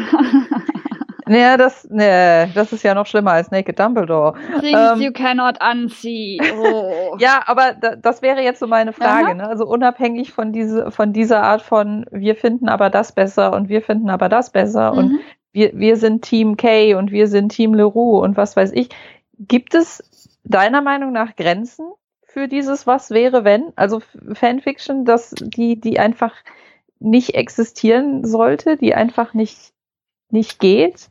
Einfach ja. so aus Interesse. Naja, äh, da gibt's, das ist jetzt natürlich die Frage, ne, was darf Kunst? Kunst darf alles, was nicht explizit illegal ist. Das, also das ist eine Frage, die ich mir, die ich mir persönlich nicht stelle. Es gibt Fanfiction, da hätte ich keinen Bock drauf, die zu lesen. Das ist, das finde ich geschmacklos oder das finde ich, finde ich fies oder ist nicht mein Ding oder finde ich langweilig, aber ähm, ich finde nicht, dass es meine Aufgabe ist, anderen Leuten zu sagen, was sie schreiben dürfen und was nicht. Und es ist, ja, ich meine. Kannst du denn Autoren nachvollziehen, die der Meinung sind, dass manche Fanfiction, die auf ihren Werken basiert, irgendwie nicht nicht. Aber ich weiß, also ich Aha. weiß nicht, wie, wie ich mich fühlen würde, wenn ich J.K. Rowling wäre. Ähm, und müsste halt irgendwie Harry Potter und Snape Shipping Fanfiction lesen, ja. weil ich mir dann denken würde, das ist eine Geschichte über ein Internat und keine mhm. Geschichte von Lehrern, die ihre Schüler sexuell missbrauchen. Und das möchte ich nicht. Das finde ich nicht in Ordnung. Es gibt, ähm, es gibt da auch so eine Fantheorie, die besagt, dass äh, Dumbledore so Horcruxe, Horcruxe geschaffen hat und das ähm, und die wurde, die sehr ausführlich belegt und J.K. Rowling war sehr schockiert und sehr tief getroffen und fand das sehr schlimm, dass diese Fantheorie existiert. Und ich kann das sehr gut nachvollziehen. Ich hätte auch irgendwie was dagegen, wenn jemand irgendwie eine Rapey-Version oder eine vollkommen psychopathische Version von, von meinem Louis schreiben würde. Das fände ich jetzt auch nicht geil. Aber die Sache ist, wenn ich so eine Geschichte schreibe und sie veröffentlicht habe, dann habe ich sie in die freie Wildbahn entlassen. Und dann kann ich natürlich sagen, äh, also das finde ich jetzt nicht so geil, das finde ich fies, aber ähm, dann so hinzugehen wie Anne Rice und irgendwie ähm, Rechtsanwälte den Leuten auf den Hals zu hetzen und zu sagen, du darfst das nicht. Ich finde, das ist nicht, das ist nicht meine Aufgabe. Es ist meine Aufgabe, dass dann, wenn es meiner Aufmerksamkeit, äh, in meine Aufmerksamkeit gebracht wird, ähm, dann mich dazu zu äußern. Und es ist meine Aufgabe, daran teilzuhaben, eine Kultur äh, zu fördern, in der solche Geschichten nicht als notwendig erachtet werden. Ähm, oder in der sie zumindest hart kritisiert werden und damit halt umgegangen wird, wie eben mit äh, schädlichem Verhalten umgegangen werden sollte, nämlich dass es angesprochen wird und dass versucht wird äh, klarzumachen, so geht das nicht. Ähm, aber es ist, es ist nicht meine Aufgabe, das irgendwie zu unterbinden. Und bloß weil ich es fies finde, ne, weil mit diesem Argument, ja, ich finde das aber fies, kann man sehr viele Dinge verbieten. Mhm. Ähm, und ja, ich meine, vielleicht ändert sich meine Meinung auch noch mal, wenn ich dann irgendwie so eine, keine Ahnung, pädophile Version von meiner Geschichte irgendwo sehe und das tatsächlich am eigenen Leib fühle. Weil jetzt, wir sprechen ja noch so in Hypothesen. Mhm. Ähm, Und von daher kann ich nur mutmaßen, wie ich reagieren würde.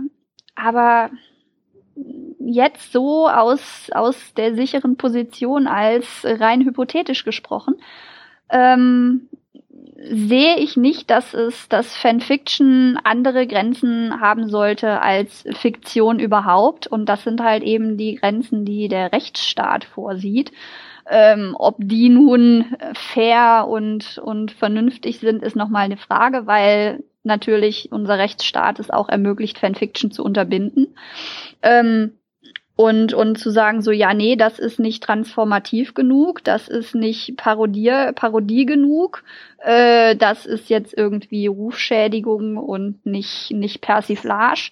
Das ist natürlich möglich, da kann man sich jetzt auch drüber streiten, inwiefern das, das zielführend ist. Ähm, wo ich jetzt aber, glaube ich, nicht sagen würde, dass das ich so unbedingt das als, als, als Thema ausbreiten will. Weil ja, es ist äh, eine andere Geschichte und muss vielleicht ein anderes Mal erzählt werden, warum Wanderwege der Wanderhure verboten worden ist. Aber ich fand's lustig. Uh Denkst du denn, dass es, äh, dass das Fanfiction prinzipiell was über das Source-Material aussagt oder ist das eine irgendwie nur so loosely based. Weil ja. ich mich das halt immer frage bei solchen, bei solchen Geschichten, wo ich mir denke, keiner will Naked Dumbledore. ähm, sagt das was über das Source-Material? Also in dem Fall würde ich mich fragen, ähm, sagt das, sagt das was über, über darüber aus, dass äh, Harry Potter halt wirklich diesen heterosexuell normativen Standard hat und halt wirklich gar nichts anderes repräsentiert wird, ähm, dass die Leute vielleicht so ein bisschen über das Ziel hinausschießen, weil ich meine, ich weiß nicht, wie J.K. Rowling dazu steht, aber sie muss sich das halt einfach gefallen lassen, das in ihrer Geschichte, außer dann heirateten sie in ihrer äh, und kriegten Kinder. Das, da findet halt nichts anderes statt. Mhm. Ähm, das muss man jetzt nicht schlimm finden und auch nicht denken, man muss die Bücher jetzt deswegen verbrennen, aber man muss es einfach mal als Fakt festhalten, dass das so ist. Mhm. Ähm, und das muss sie sich als Autorin halt einfach leider sagen lassen, dass das mhm. so ist. Ähm, nur ich frage mich halt immer als, als jemand, der halt noch, der halt nie wirklich so den Drang verspürt hat, so ausufernde Fanfiction zu schreiben, ähm, ob, the ob theoretisch Fanfiction immer so ein bisschen was über das Source-Material aussagt. In irgendeiner Form. Also ob, ob was wäre, wenn Szenarien nicht immer irgendwie auch so ein bisschen was darüber aussagen, wie die Originalgeschichte vielleicht mit gewissen Dingen umgeht. Ähm, wie gesagt, wir müssen nicht über das Buch sprechen, über das nicht gesprochen werden soll. Aber ähm, es ist ja nur ein Beispiel von vielen. Nee, ich finde, ich finde das, ich finde das schon, ich finde das schon ein ganz gutes Beispiel. Also, was hier steht, sind Fifty Shades, das ja als äh, Twilight Fanfiction angefangen hat. Ähm, und als wir uns, äh, also Ela und ich haben uns vor einer Weile mal sehr ausführlich über Twilight am Telefon unterhalten. Und da ging es unter anderem auch äh, darum, dass ich vermute, dass ich sehr genau den Punkt oder die eine Szene in diesem Buch ähm, identifiziert habe, ähm, bei der E.L. James auf die Idee gekommen ist, äh, da, da muss so eine, mehr Sex rein. Da muss ja, ja überhaupt auf die Idee gekommen ist, hm. äh, dass da eine, eine BDSM-Dynamik, so eine Dom-Sub-Dynamik, äh, also dominant und submissiv hm. Dynamik, ähm, einen Platz haben könnte. Und dahingehend sagt natürlich Fanfiction etwas über das, das Source-Material aus, weil Fanfiction ist das, was es in, äh, inspiriert hat. Ne? Und so wie hm. irgendwie die Bilder von Monet was über seinen Seerosenteich aus, aussagen, und auch was darüber aussagen, dass er irgendwie stark verfärbte, stark verfärbte Linsen hatte und nicht mehr wirklich gucken konnte. Also halt auch was, sagt halt, sagen halt auch was über Monets Wahrnehmung aus. Ne, und das ist, das hast du halt bei Fanfiction immer. Du hast den, den Gegenstand, der das Werk inspiriert hat, ähm, das natürlich da in irgendeiner Form ist es drin und sei es nur, dass, dass du irgendwie halt den, den hässlichen Typen hat, der hast, der auf die hübsche Frau steht und sich irgendwie nicht unbedingt ganz korrekt verhält. Ähm, und du hast aber, du hast halt aber auch immer die, die Brille, durch die ähm, die Person das betrachtet, die die Fanfiction schreibt. Und Fanfiction ist ja jetzt keine, nicht unbedingt eine akademische Übung, wo man sich jetzt hingeht und sagt, okay, ich interpretiere das jetzt so und überspitze diese Interpretation, um klarer zu machen, dass diese Sache in dieser Geschichte drin ist oder fehlt. Sondern hm. das ist eben dieses, was wäre wenn? dieses, okay, diesen Aspekt finde ich total faszinierend, ich möchte mehr über diesen Aspekt lesen oder diese Atmosphäre, diese Dynamik, dieses Gefühl einer Szene. Also bei mir geht sehr viel beim Schreiben geht von, dass ich, dass ich ein Gefühl habe von einer Szene. Und das ist halt, was meine, was meine Fanfiction auch ähm, immer wieder antreibt, ist, dass ich ein bestimmtes Gefühl haben möchte, dass, dass, dass ich dann in mir selber erzeuge, indem ich diese Fanfiction schreibe. Und das kann irgendwie, das kann irgendwie sein so, oh mein Gott, ist das grauenvoll oder oh mein Gott, ist das tragisch oder oh mein Gott, ist das sexy. Ähm, also und es sagt, es sagt zumindest was darüber aus, dass ein Platz für so eine Interpretation und für so eine Inspiration in dieser Geschichte drin ist. Also es ist nicht so, ähm, dass ich glaube, eine Fanfiction, die derart vom Source-Material, vom Quellmaterial losgelöst ist, dass man nicht mehr sehen kann, wie das eine mit dem anderen zusammenhängt, ist dann keine Fanfiction mehr. Hm. Also es gibt, es gibt da immer diesen Zusammenhang, aber es ist halt, ne, wie gesagt, es ist keine akademische Übung, es ist keine, keine ähm, auf Interpretation und Rezeption und Kritik äh, fokussierte Übung, die da stattfindet, sondern da wurde was inspiriert und mit dieser Inspiration rennt man dann halt los. Mhm. Und ähm, ja, aber das Beispiel, das du gesagt hast, jetzt mit Naked Dumbledore und dieser Kritik an, an der Heteronormativität, wobei ich jetzt gestehen muss, ich, ich weiß, dass es eine Kontroverse gibt, ähm, dass J.K. Rowling meinte, Dumbledore wäre schwul und ihr das nicht wirklich abgenommen wurde. Ähm, es wird na, es ist nicht so, dass ihr das nicht abgenommen wird. Sie okay. hat ihn halt posthum geoutet. Also okay. es kommt in den Büchern halt einfach nicht vor. Sie hat es dann halt nachher äh, sie hat es dann halt nachher einfach gesagt. Okay. Ähm, ich war halt immer der Meinung, also ich habe das immer so ein bisschen verteidigt, ähm, weil es jetzt halt in den Fantastic Beasts Filmen sollte es wohl irgendwie klarer dargestellt werden. Deswegen mhm. kam diese Kontroverse halt nochmal auf. Okay. Ähm, ich habe das immer so ein bisschen verteidigt, weil Harry Potter ist aus der Sicht von Harry Potter erzählt. Mhm. Um, und mir fiel keine Situation ein, in der ich es angebracht gefunden hätte, dass ein alter Direkt Schuldirektor mit seinem Schüler seine Sexualität diskutiert. Naja, es wäre halt möglich gewesen, dass Dumbledore halt mit seinem Ehemann zusammen wohnt. Es wäre möglich gewesen, das zu zeigen. Auch in der Figur des Dumbledore hätte es halt äh, Möglichkeiten gegeben, mhm. das irgendwie anzudeuten, ohne dass das ausdiskutiert werden muss. Ähm, aber der Fokus der Geschichte war halt ein komplett anderer. Deswegen habe ich das immer so ein bisschen verteidigt, so als man muss es halt auch nicht unbedingt einbauen, wenn es halt wirklich nur so ein Token-Effort ist, weil es einfach mit der Geschichte an sich nichts zu tun hat. Ähm, es ist halt trotzdem natürlich schwierig, weil ja, ja. Ne, es ist halt irgendwie so, im Nachhinein kannst du immer viel behaupten und bla bla. Mhm. Aber ähm, es ist halt einfach so, wie es jetzt, wie es jetzt ist, ist halt, die Leute haben entweder überhaupt keinen Sex oder sie sind hetero und heiraten und haben Kinder. Punkt. Mhm. Ja.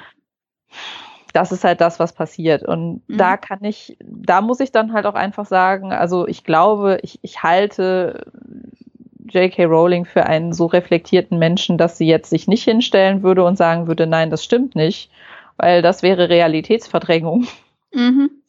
ähm, es ist halt nur so, dass ich mich im Nachhinein gefragt habe, weil Harry Potter halt auch eines von den Franchises ist, das halt also nach meiner beschränkten Wahrnehmung nach, ähm, exzessiv halt äh, ähm, homosexuelle Shipping-Fanfiction inspiriert hat. Ich ja, der halt Ursprung gesagt, moderner, der, dass das da einfach nicht vorkommt. Der Ursprung moderner Fanfiction ist ja der Legende nach, dass jemand äh, Kirk und Spock hat in die Kiste springen lassen.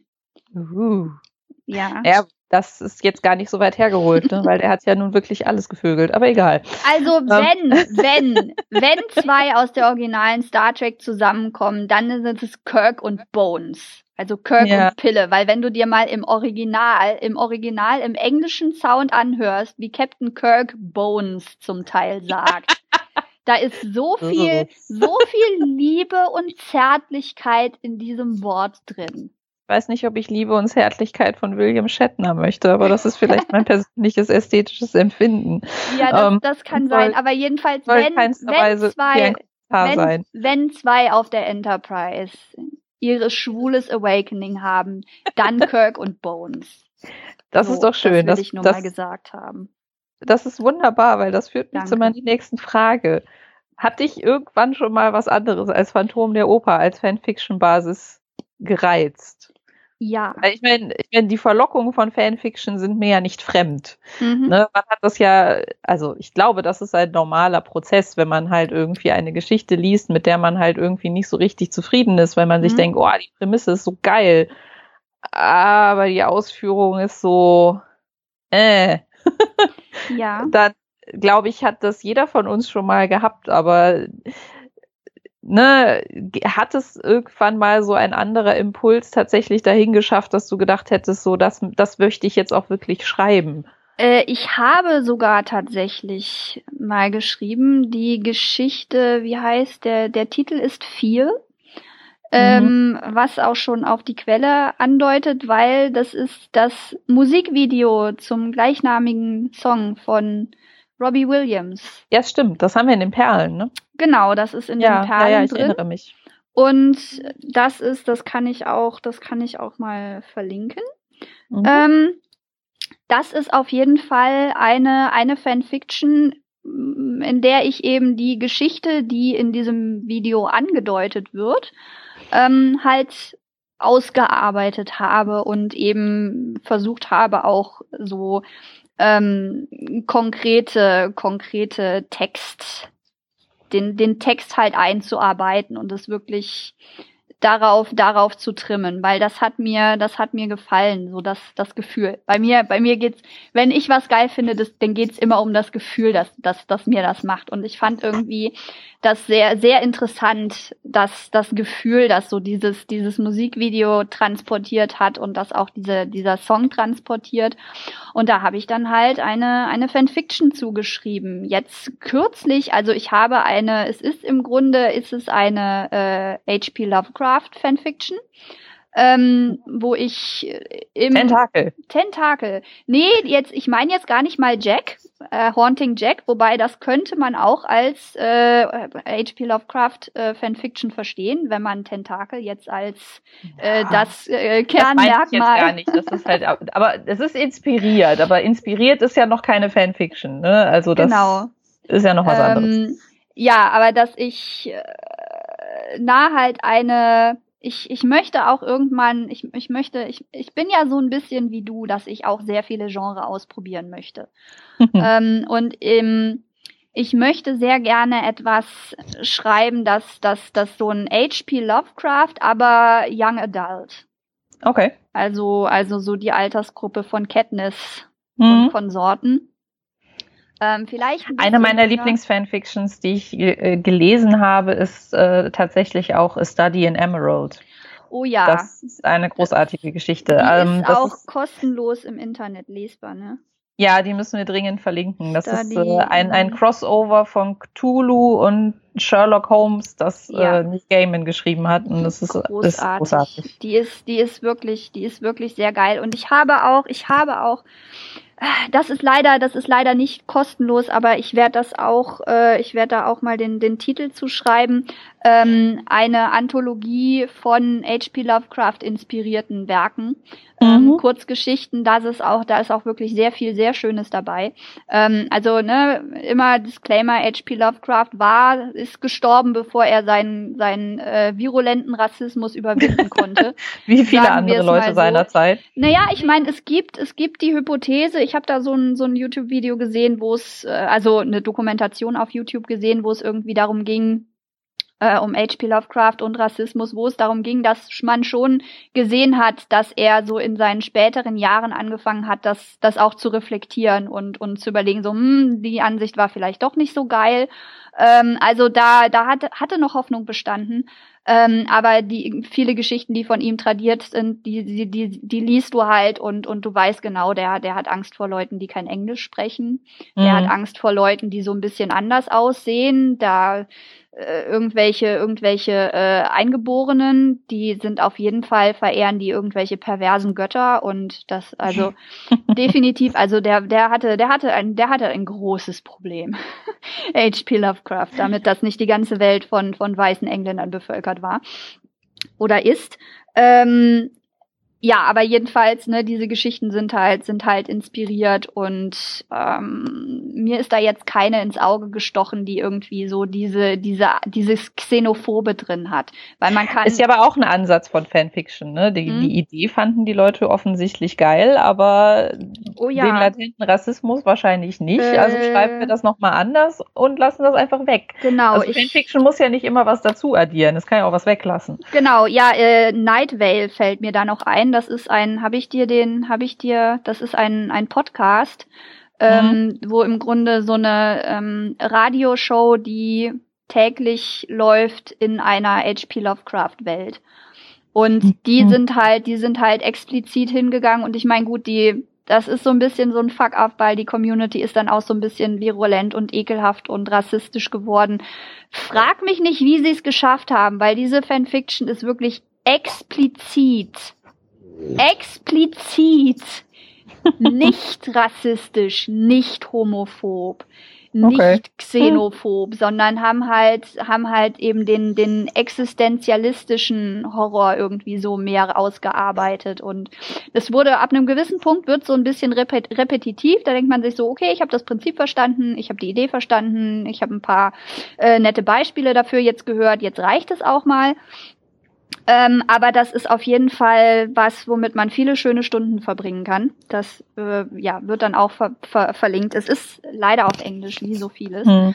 Ähm, aber das, das ist halt auch sehr, sehr geil. Aber ne, eine Young, Young Adult ähm, Fanfiction, wo es halt eben um, um Cthulhu und, und so einen Kult gibt, aber halt die Leute in diesem Kult sind nicht unbedingt die Bösen. Das ist jetzt schon mal gemacht worden ähm, zu Shadow over Ins nee, Innsmouth. Ins, Innsmouth ist es. Mhm. Ähm, wo es halt, ne, da geht's, da geht's drum, dass sich die Leute irgendwie so langsam in Fische verwandeln, weil sie irgendwie dem Dagon, Dagon-Kult äh, huldigen und da geht's halt ähm, dies, diese Fanfiction ist halt so umgedreht, dass es halt aus Perspektive der Leute aus diesem Dorf geschrieben wird und die die eigentlich die Guten sind und die eigentlich die Missverstandenen sind und so. Ähm, und so ein bisschen in die Richtung ähm, würde das wahrscheinlich auch gehen, aber das ist noch, das ist noch eine sehr, sehr embryonale Idee, ähm, wo ich auch erst so irgendwie so zwei, drei, vier irgendwie äh, Gefühle habe, die ich gerne, die ich gerne, denen ich gerne irgendwie in eine körperliche Form verhelfen möchte. Mhm. Ähm, und ja, halt so einzelne recht lose verbundene Momente, die ich schon habe und irgendwelche Mechaniken, die ich gerne hätte in dieser Welt. Ähm, ja, aber das existiert auf jeden Fall und ähm, da ist das Fanfiction oder ist das Inspiration? Wir hatten uns ja über unterhalten über Sarah Cannon auch, mhm. ähm, die äh, schreibt auch, nee, die schreibt, das ist nicht Young Adult, sondern New Adult oder Teenager. Wie, welche, wie, wie, wie heißt das auf Englisch? So Leute, so 13, 14, 15. Teenager. Teenager, ja, okay. Mhm. Ähm, schreibt halt für, für diese Altersgruppe und hat halt eine, eine recht nette Idee mit, mit Dämonen und so. Und ähm, das hat mir so ein paar Ideen gegeben, wie ich unter Umständen meine, meine H.P. Lovecraft Fanfiction so ein bisschen framen könnte und wie ich die Situation ausgestalten könnte. Aber das würde ich jetzt nicht als Fanfiction beschreiben, weil ich halt nicht das Universum übernehme. Ich habe nicht genug von dem Buch gelesen, um überhaupt eine Idee zu haben, was jetzt genau das Universum da ist. Ähm, mhm. Aber so ein bisschen, so ein bisschen das Setting ähm, fand ich ganz, fand ich ganz interessant und das könnte unter Umständen eine gute Möglichkeit sein, das einzuführen, weil ich noch nicht genau weiß, wie ich die Charaktere zusammenbringen will und die Hauptfigur, wer genau das ist, woher die kommt, weiß ich auch alles noch nicht. Also wie gesagt, sehr embryonal. Ist noch, könnte noch, könnte noch abgetrieben werden in Deutschland. Mal schauen. Kann ähm, spannend sein. genau. Dann lass uns ja. doch mal so noch so zu so ein paar persönlichen Fragen kommen, weil ich meine, wir haben jetzt ganz viel über Kultur und Revolution und ne, Relevanz und sowas gesprochen. Feminismus. Das ist, ja, das ist, ja, auch alles ganz wunderbar, aber wir machen ja auch eine Interviewfolge, um halt ein ja. bisschen persönlich zu werden. Was wie würdest du denn Fanfiction zu deinen eigenen Geschichten gegenüberstehen? Also ich nehme mal an, du hättest damit kein Problem. Äh, ich fände das total geil. Also Warum? einfach nur, weil ich ja weiß, was mich dazu antreibt, Geschichten zu schreiben und weil ich auch ähm, einiges darüber gehört habe, was andere Leute dazu treibt, Fanfiction zu schreiben und weil ich gesehen habe, was andere Leute dazu treibt, Fanfiction zu schreiben. Und wenn eines ein absolut aufrichtiges, zutiefst empfundenes Kompliment an eine Geschichte ist, dann ist es eine Fanfiction. Du würdest also quasi unterstellen, ich meine, nicht, dass ich das nicht nachvollziehen könnte, mhm. aber du würdest quasi unterstellen, dass halt Autoren wie Anne Rice, die sich dann über Copyright und bla bla bla irgendwie in die Hosen machen, einfach nicht verstanden haben, dass die Leute was Nettes über ihre Geschichte gesagt haben. Ich denke, ich, ja, ich denke, dass die, dass die einfach eine andere Perspektive darauf haben und eine andere, eine andere Interpretation. Also weil es gibt, es gibt halt auch einfach äh, und das, ich meine, ich finde das, ich finde das total schade, dass Anne Rice das so macht. Ich denke, Anne Rice beraubt damit äh, die Kultur, weil hm. sie hatte einfach eine coole Idee und es ist ein Universum, das sich, das ist so, da, da, da könnte man auch so, ich, äh, ich habe, ich habe eine, ich gebe es offen zu, es ist eine Anne Rice Fanfiction, aber ich habe sie so hm. umgeschrieben, dass es keine Anne Rice Fanfiction mehr ist, weil wir alle wissen, dass Anne Rice keine Fanfiction mag und deshalb ist das jetzt keine Fanfiction mehr. Hm. Ähm, ja, und Twilight ist ja auch keine Anne Rice Fanfiction. Offiziell nicht. Nee, also definitiv keine Anne Rice Fanfiction, braucht man nicht zu verklagen.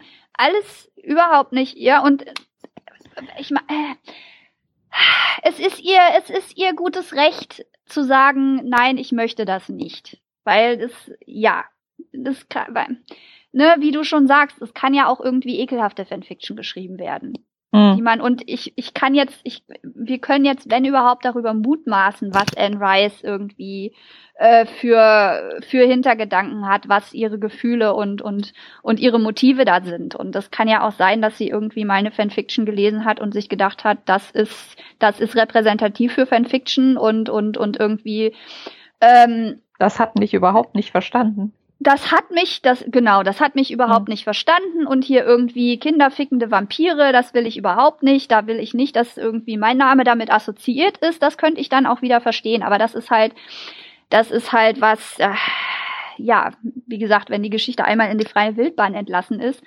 ähm, äh, ja, sie hat das Recht, es ist legal, ist die Situation so, wie das irgendwie ethisch, moralisch und irgendwie Kult, aus Perspektive von Kultur äh, so ist, sei mal dahingestellt. Ich persönlich fände das total arschgeil, wenn jemand Fanfiction zu zum Prinzip der Schönheit schreiben würde oder wenn wenn irgendwie man kann ja auch es können ja auch Kurzgeschichten zu Fanfiction anregen. Es kann ja alles kann zu Fanfiction anregen. Also wenn mir irgendjemand mal irgendwie keine Ahnung einen Tweet schreibt oder eine E-Mail und sagt so guck mal, ich habe diese Geschichte von dir ge gelesen und das hat mich so inspiriert und jetzt habe ich das hier geschrieben.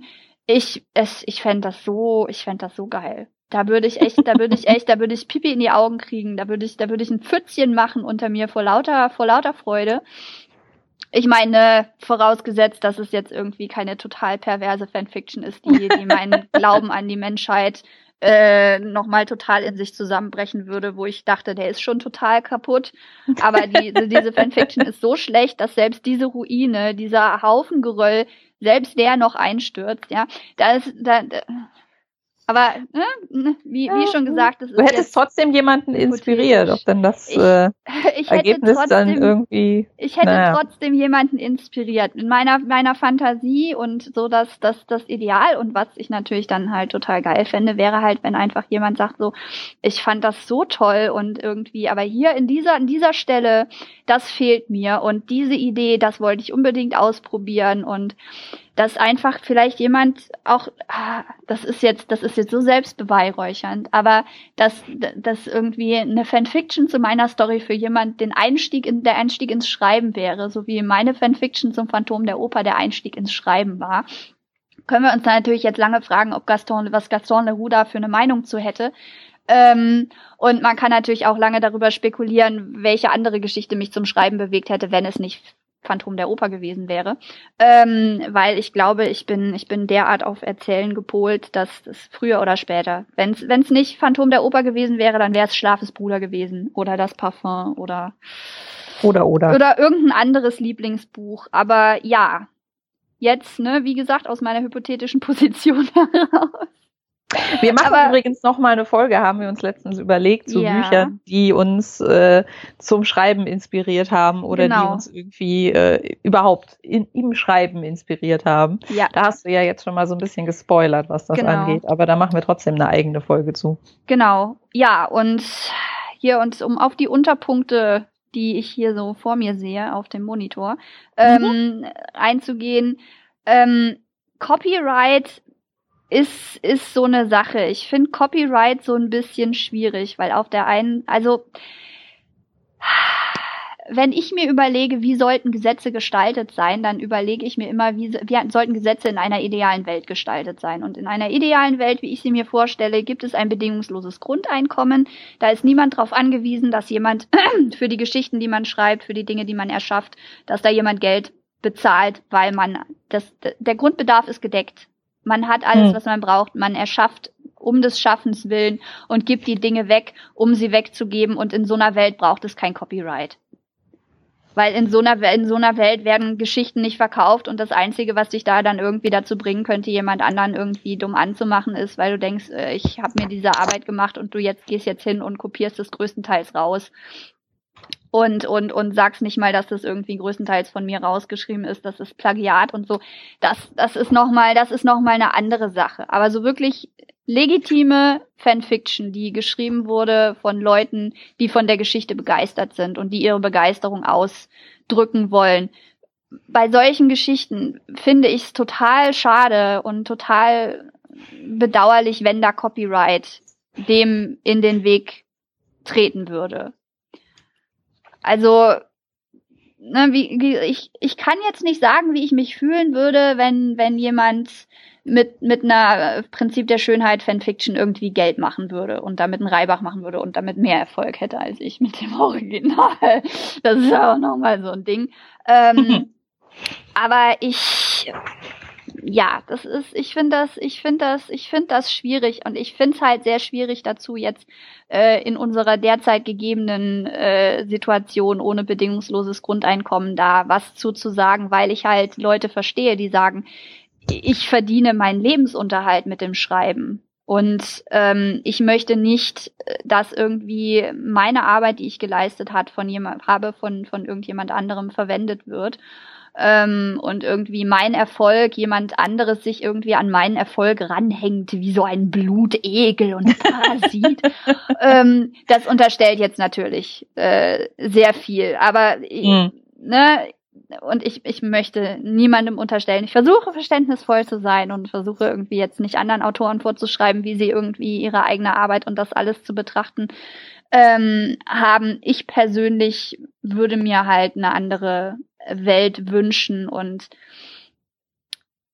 ja, das ist so meine, meine Perspektive da und ich verstehe halt, ich verstehe halt Fanfiction vor allem als Kompliment und eben auch als kostenlose Werbung, weil, und das ist die Sache, äh, J.K. Rowling hat ihre Harry Potter Reihe, die ist mittlerweile, glaube ich, mal beendet, oder? Sie hat da noch ein paar Sachen drangehängt, aber jetzt ist gut, oder? Ja, aber nö, nach dem siebten Buch war die, war die vorbei. Also alles, was jetzt noch kam, war halt äh, Theaterstücke, Kurzgeschichten. Spin-offs und sowas. Und Spin-offs, ja. Genau, und das, was aber das Harry Potter Phantom am Leben erhält, sind Fans. Und das, was da neuen Content generiert, der die Leute, die das irgendwie schon zigmal gelesen haben, aber diese Leute immer noch als Fans dahält und immer noch dazu bringt, weiter darüber zu reden und wieder Neues zu erfahren, Neues zu lesen, Neues zu sehen, das sind die Fanfiction-Autoren. Und natürlich, wenn jemand hingeht und eine Harry Potter Fanfiction schreibt und die für lau ins Internet stellt und irgendwie 500 Leute lesen das und finden das toll, dann hat J.K. Rowling damit noch kein Geld verdient. Aber das sind alles Leute, die total begeistert davon sind, die dann irgendwie Freunden erzählen, so, ah oh, ja, ich habe hier jetzt wieder so eine geile Fanfiction gelesen und willst du nicht auch mal gucken und die das irgendwie darüber tweeten und darüber auf Facebook posten und darüber Blogposts machen und sich auf Tumblr darüber auslassen. Und es bleibt halt, es bleibt halt im Gespräch, es bleibt lebendig. Und das ist was, mhm. das ähm, ich meine, du kannst über 30 Jahre kannst du kannst du eine Buchserie schreiben, wenn du das unbedingt willst. Aber wenn du halt irgendwann auch noch mal wieder was anderes machen möchtest, dann dann sind es dann sind es die Fans und und deren Kreativität, die dein Werk am Leben erhält und die dafür sorgt, dass das weiter ja, dass das weiter lebendig bleibt, dass da weiter Bewegung drin bleibt. Und es ist halt, es ist halt kostenlose Werbung, weil wenn Harry Potter dann, ja, das haben Leute gelesen und dann gerät das in Vergessenheit und ist kulturell nicht mehr relevant, dann lesen das vielleicht irgendwann noch mal ein paar Leute. Aber mhm. Harry Potter ist ein Phänomen geworden und es ist ein Phänomen geworden durch die Fans und es bleibt ein Phänomen durch die Fans und Fans bleiben Fans und Fans werden mehr und bleiben begeistert durch Fanfiction. Und diese Fans kriegen Kinder, diese Fans haben Nichten und Neffen, diese Fans haben Nachbarskinder, äh, diese Fans, die, die Kinder von diesen Fans haben Freunde, die dann irgendwie auch da über Harry Potter hören. So, oh, guck mal, der, die Mama von dem hat, der liest immer zum Einschlafen Harry Potter vor. Ich finde das auch toll. Ich will auch Harry Potter lesen ähm, und so. Und das ist halt was, das, das, wenn versuch mal, das irgendwie über bezahlte Werbung abzubilden. Das geht gar nicht. Das geht nicht. Fans wenn man, wenn man wirklich, wenn man die Leistung, die Fans erbringt, wenn man versuchen würde, das zu beziffern. So gesehen hat J.K. Rowling also schon sehr viel verdient durch ihre Fans und durch die Fanfiction. Und Anne Rice lässt sich sehr viel entgehen, ähm, indem sie Fanfiction unterbindet. Mhm. Ähm, weil äh, da ist diese diese Menge an Werbung und das ist ja auch das ist ja auch nicht so ne weil es gibt die Werbung die ist dann irgendwie so ein Plakat hingeklebt oder irgendwelche Spam Mails oder irgendwelche Scheiß wo die Leute ne YouTube Videos mit Sponsoren das ist mittlerweile kann man sich davor nicht mehr retten, aber mein Herz stirbt immer so ein bisschen, wenn wieder ein YouTuber, den ich eigentlich total geil finde, dann anfängt mit, ja, dieses Video ist gesponsert von Squarespace. Squarespace ist so super, da, da, da, da, da. Ist, wo ich da sitze und, und nur gucke, okay, wie weit muss ich vorspulen, damit ich mir das nicht anhören muss. Aber wenn so ein Fan der wirklich auf was, der wirklich darauf steht, der wirklich persönlich überzeugt ist, der emotional da dran hängt, der für, für den das was macht, mit dem was passiert, wenn er das liest, wenn er das hört, wenn er darüber nachdenkt. Wenn so jemand ankommt und dir sagt, boah, das ist so geil, Ne? Ich meine, hättest du Scrivener benutzt, wenn ich dir gesagt, wenn ich irgendwie angekommen wäre und gesagt hätte, verwende Scrivener. Übrigens, verwende Scrivener. äh, ja, weil Wie, irgendwie. Hast du nicht? Nee, weil wenn mir, weil mir, weil mir irgendwie die Leute von Scrivener fünf Euro zugesteckt haben oder oder irgendwie so. so. Freundschaftswerbung, ja, ja. ne? Freundschaftswerbung. Kriegst du ja, kriegst du ja oft, ne? Bring deine Freunde dazu, hier mitzumachen, dann kriegst du nochmal irgendwie fünf Gigabyte mehr Cloud-Speicherplatz. Ne? Oder bring deine Freunde dazu, Scrivener zu kaufen, dann ne, ziehen wir dir irgendwie zehn Prozent von deinem Kaufpreis ab ähm, dann hättest du dich wahrscheinlich noch wesentlich länger irgendwie bitten lassen, ähm, da das irgendwie mal auszuprobieren, als wenn ich hinkomme und wirklich einfach begeistert bin und, und dir sagen kann, was genau das für mich macht, was ich damit getan habe, was ich denke, dass das für dich tun könnte. Und es einfach ohne Hintergedanken ist. Einfach nur so, dass es, ein, das ist eine geile Sache, die macht das Leben besser, die Welt ist besser mit dieser Sache als ohne diese Sache. Das ist nochmal eine ganz andere Qualität von Werbung, die auch im Grunde nicht mehr Werbung ist, sondern ein habe Teil an dem, was mich erfreut. so, und das, das ist halt, ja, das ist halt, das ist halt auch so ein Aspekt von Fanfiction, der, ja, ich weiß nicht, ob Anne Rice drüber nachgedacht hat oder nicht und was ihre Perspektive ist, aber ich, dass die, wo die halt diese Perspektive halt nicht darauf haben und das hm. nicht so sehen. Und ich verstehe das aber so. Und ich glaube, ich könnte, könnte mir, man kann sich, man kann sich recht gemütlich zurücklehnen und sich erfreuen, wenn man irgendwo einen Punkt erreicht hat, dass man Fans hat, die ein Eigenleben führen und die kreativ sind.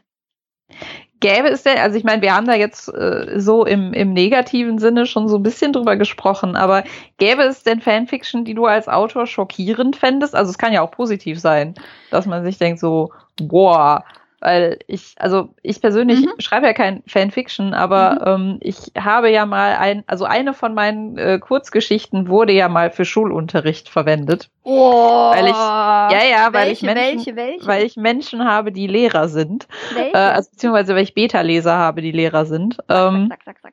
Ich, ah, das ist eine von den Was ist Liebe Geschichten, die auch in den Oh. Perlen drin ist. ist ich ganz schrecklich. Meine eigenen Sachen, die fertig sind, sind so abgehakt. Ich weiß nicht mal mehr, wie die Geschichte heißt.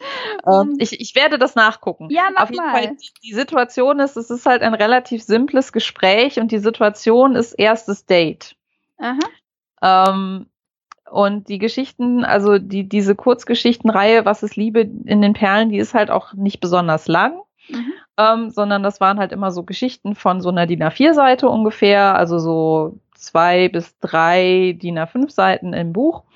Ähm, und dann wurde ich gefragt, ob äh, eine von diesen Geschichten halt irgendwie als, als Unterrichtsbeispiel ähm, genommen werden darf. Und dann habe ich gesagt, ja, unter der Prämisse, dass ich erfahre, was dabei rauskommt, Mhm. weil ich das halt irgendwie ganz spannend fand. Und Mhm. die Aufgabenstellung für die Kinder im Deutschunterricht war halt diese. Die eine Hälfte der Klasse hat halt die, hat halt die erste Hälfte der Geschichte bekommen und sollte die fertig schreiben. Und die zweite Hälfte der Klasse hat das Ende der Geschichte bekommen und sollte halt den Anfang schreiben. Ah. Äh, wurde das halt nachher so, so verglichen, auf welche Ideen die Kiddies denn so gekommen sind. Und es wurde halt, also die, die Geschichte wurde halt natürlich deswegen ausgewählt, weil das waren halt Oberstufenschüler, das heißt, die waren halt so 15, 16, 17, so in Mhm. der Demografie, ähm, weil man halt gedacht hat, so, okay, so, so die Thematik, so erstes Date und man ist halt noch so ein bisschen schüchtern und so ein bisschen, die Kommunikation läuft halt nicht so richtig rund, weil es ist halt alles noch irgendwie so ein bisschen awkward und so Mhm. ähm, schien eine Situation zu sein, mit der die Schüler halt irgendwie relativ gut umgehen konnten, weil das wahrscheinlich irgendwie, ne, wenn Mhm. man so 16, 17 ist, dann ist das halt was passiert Mhm. gerade. Und äh, also ich muss sagen, ich fand das schockierend, sowohl im negativen als auch im positiven Sinne, weil ich muss sagen, manche von den, von den Ideen, also ich durfte die natürlich nicht behalten, weil das waren Schülerarbeiten, die Aha. wurden halt eingesammelt und das war Hausaufgabe und ich musste sie wieder zurückgeben. Ähm, aber es zu lesen war halt trotzdem, war halt trotzdem spannend, weil ich mir halt gedacht habe, bei einigen, also einige, gerade so die Leute, die halt so die, die, die erste Hälfte der äh, Geschichte gekriegt haben, sind halt in komplett andere Richtungen abgedriftet, wo ich mir dachte, wow. also, äh, da waren wirklich Ansätze dabei, äh, dass ich mir dachte so, okay, das läuft unter dem Hashtag schlimmstes erstes Date ever. ähm, oder das eskalierte in einen Riesenstreit, wo ich halt dachte, oh, that escalated fast. Ähm, weil die Aufgabenstellung war dann natürlich, natürlich noch immer, das sollte halt nicht länger als dann am Ende eine Seite sein. Mhm. das fand ich so ein bisschen schockierend, so ein bisschen im negativen Sinne, weil ich mir halt dachte so, hm, also eigentlich sollte das keine Geschichte darüber sein, wie destruktiv und scheiße irgendwie Leute zueinander sein können, mhm. aber gut. Es ist natürlich immer eine, eine Möglichkeit, dass, dass jegliche Art von Kommunikation äh, dahin abdriftet. Mhm. Ähm, aber so ein paar Sachen fand ich halt wirklich cool. Also irgendwie auch bei den Leuten, die den, die den, also ich fand die Aufgabe schwerer, den letzten Teil der Geschichte zu bekommen und sich den Anfang ja, ja, ja, ja, ja. erlegen. Ich fand das so ein bisschen unfair, weil ich fand, die Leute, Aha. die den Anfang gekriegt haben, hatten es eigentlich einfacher. Ja. Ähm, aber die Leute, die, die das Ende der Geschichte gekriegt haben, die hatten teilweise echt gute Ideen. Da dachte ich mir Aha. so, fuck, das ist besser als das, was ich geschrieben habe eigentlich. was machen sollen. Ähm, also das, das fand ich halt schockierend im positiven Sinne. Das meine ich mhm. halt, dass manchmal ne, kommen halt Leute auf Ideen, wo man sich gedacht hat, fuck, die hätte ich selber gerne gehabt. Ja. Habe ich nicht. Pech gehabt. Ja. Also was ich, was ich so, was an, an Fanfiction ja sehr cool ist, ist, dass sie nicht dem weiteren Verlauf der Geschichte verpflichtet sind. Mhm. Ne, weil ich bin, wenn ich dieses, dieses Originalmaterial schreibe, dann habe ich so eine Vorstellung, wie das weitergehen soll. Und natürlich äh, ist das alles, ne, ich folge auch meinen Charakteren und das ist alles in Character und nichts gezwungen und all diese Sachen aber es gibt eine vorgesehene Flugbahn für diese Sache und es gibt ein vorgesehenes Ende. Das heißt, ich kann jetzt nicht einfach hingehen und irgendwie mir, mir Seraphin nehmen und die diese Geschichte völlig, völlig, völlig ähm, aus den Schienen äh, reißen lassen. ähm, und wir machen jetzt was komplett anderes und äh, genau. Seraphin macht jetzt ihr, ihr Thelma und Louise, wir fahren über eine Klippe Ende. Genau. Geschichte vorbei. genau, genau. Äh? Und ähm, und es ist auch irgendwie, ich kann nicht hingehen und irgendwie ein Happy Ending für für Anjali und Louis schreiben, auch wenn mir das Herz bricht. Also wenn ich auf eines warte, dann ist es dann ist es eine Fanfiction, die ein positives, schönes, glückliches Happy End für Louis und Anjali findet. Weil jedes Tja. Mal, wenn ich dann drüber lese, muss ich weinen. Oh. Schon im Voraus, weil ich weiß, was passiert. Und das ist so schlimm. Und ich möchte sehr gerne.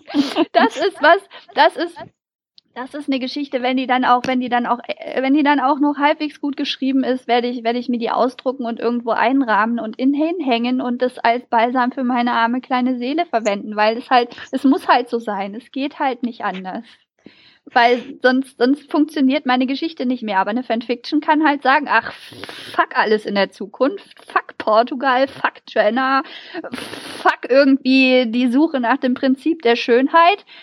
Louis wird mit Anjali glücklich. Punkt. Und das ist halt, das ist halt, und da gibt es halt, gibt es halt so viele Möglichkeiten, wie man irgendwie von den ausgetretenen Pfaden abweichen kann und, und wirklich schöne Sachen schreiben kann, die man sich auch für die Charaktere wünschen würde. Das ist ja auch sowas, dass, dass so Geschichten, wenn es irgendwie tragisch ist und es tut weh, das zu lesen und man hat Mitgefühl mit diesen Charakteren und man liebt diese Leute und will, dass es ihnen gut geht. Und ich als Autorin muss meinen Charakteren, manchmal muss ich ihnen wehtun. Ich weiß, was sie brauchen, ich weiß, was sie möchten, ich weiß, ich könnte ihnen das geben, aber es ist halt noch nicht die Zeit dafür in der Geschichte. Das heißt, ich muss dann die grausame Gottheit sein und das ist halt jetzt so, dass sie dann halt jetzt diesen beschissenen Tag haben und alles schief geht. Und in der Fanfiction kann ich mich halt hinsetzen und kann und und einen Charakter, den ich total liebe und und für dem ich alles Glück der Welt wünsche, kann ich mich halt hinsetzen und diese, diese, diese Sache positiver auslö aus, auflösen. Und irgendwie dem, ich kann so viele Happy Endings schreiben. Für jede Szene, wo was schief geht, könnte ich ein Happy Ending schreiben. Oder ich könnte halt hingehen und die Geschichte völlig vor die Wand fahren. Und, und eben gucken, okay, was passiert, dann, dann, dann, dann wird ihm halt nicht das Leben gerettet. Was passiert dann? Was passiert dann? Oder hm. Seraphin verknallt sich auch in Joanna und Joanna verknallt sich in Seraphin. Was passiert dann? Finde ich jetzt vielleicht nicht ganz so interessant, aber, ne? ähm, aber ja, schockierend ich glaube, ich fände, ich fände jede Fanfiction erstmal schockierend, einfach für den Fakt, dass sie existiert. Und äh, im negativen Sinne schockierend fände ich halt Geschichten, wo man irgendwie, wo ich das Gefühl habe, okay, wenn diese Geschichte irgendwas mit meiner zu tun hat, dann hat die Person, die diese Geschichte, die meine Geschichte gelesen hat, nichts verstanden. Nichts.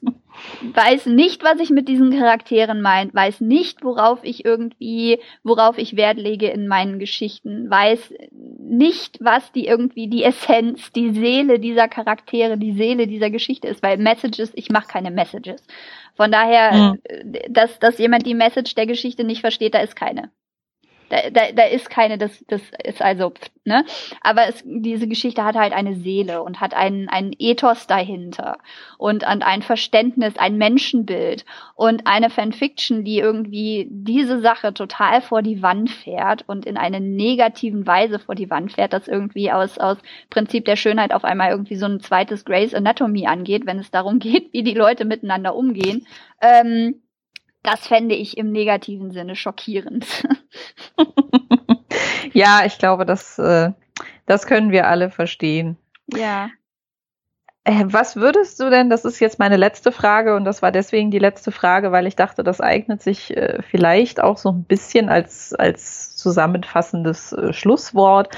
Ähm, was würdest du denn Anfängern raten, die sich sage ich mal, erstmal in Anführungsstrichen nur in Anführungsstrichen an Fanfiction ausprobieren wollen? Gibt es da, gibt es da Dinge, die man, ja, die man so schreibhandwerklich als Tipp mitgeben kann?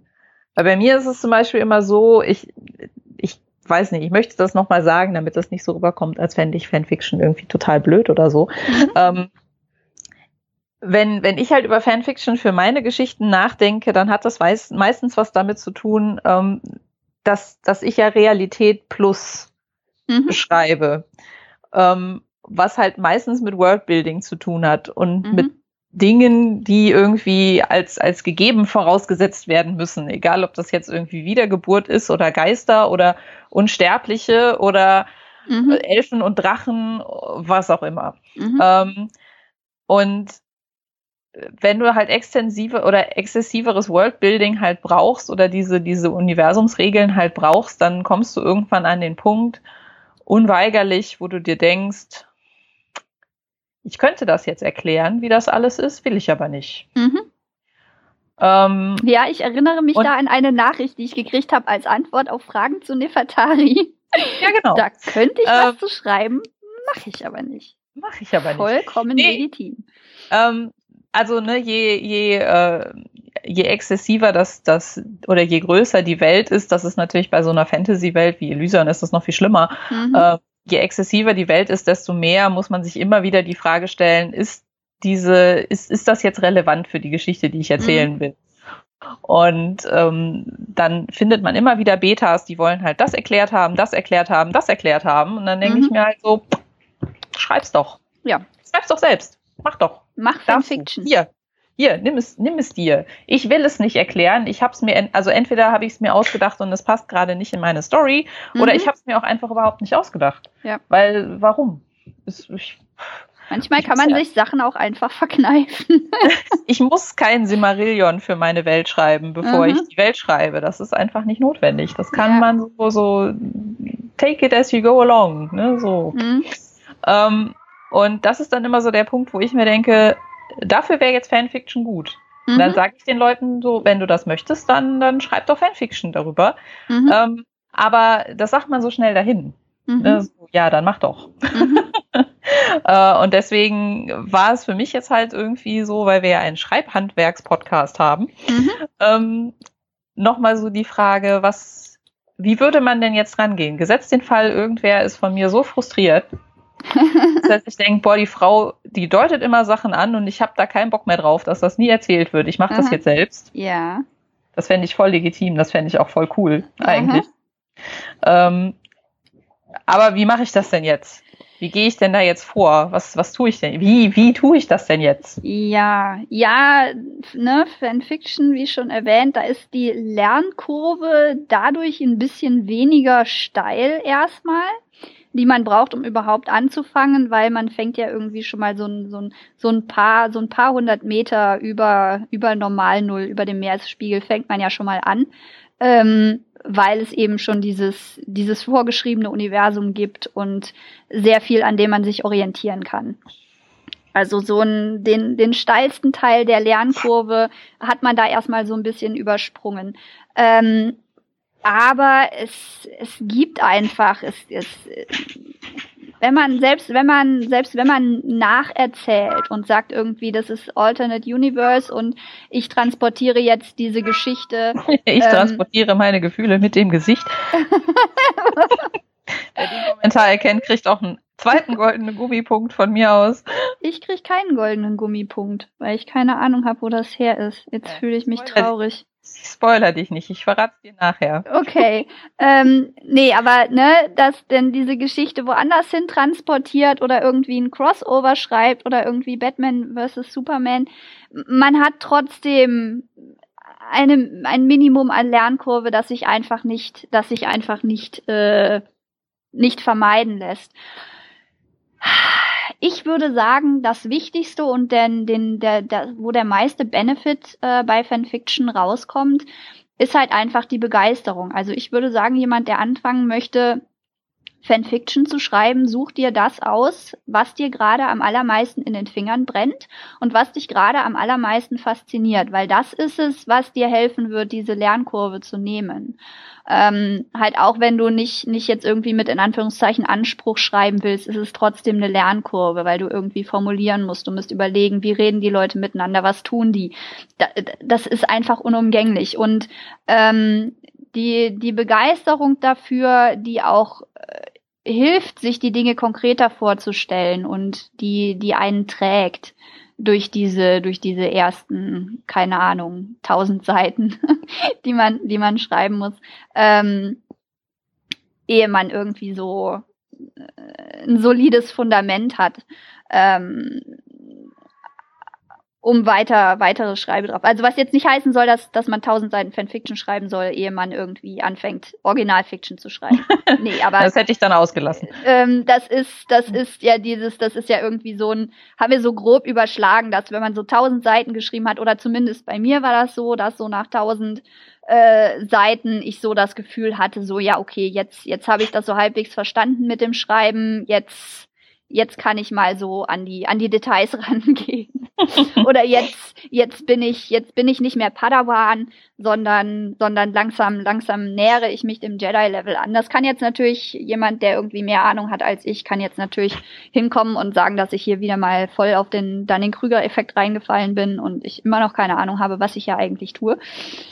Ähm, man hat nie wirklich Ahnung von dem, was man tut. Das Imposter-Syndrom ist in jeder, in jeder Profession ein, ein real existierendes Ding. Ja, naja, aber jedenfalls, ne? Und das ist, das ist, was ich Leuten raten würde. Geht, geht mit eurer Begeisterung, geht mit eurer, mit eurer Faszination ähm, weil das ist der beste Weg, um die Anfangshürden zu überwinden und alles weitere. Ich meine, man merkt dann früher oder später, ob das, ob das was für einen ist oder ob man jetzt diese eine Fanfic schreiben wollte und dann ist das irgendwie raus aus dem System und dann ist alles in Ordnung oder ob das tatsächlich als Einstiegsdroge wird, äh, funktioniert und man irgendwie es gibt auch Leute, die schreiben nur Fanfiction. Das ist auch völlig legitim. Es gibt Leute, die schreiben dann Originalfiction weiter. Das ist alles, alles total legitime Wege. Aber ja, die Begeisterung ist das Wichtigste. Weil wenn, wenn ich jetzt sage, ja, nee, fangt erstmal irgendwie mit einem mit Retelling an,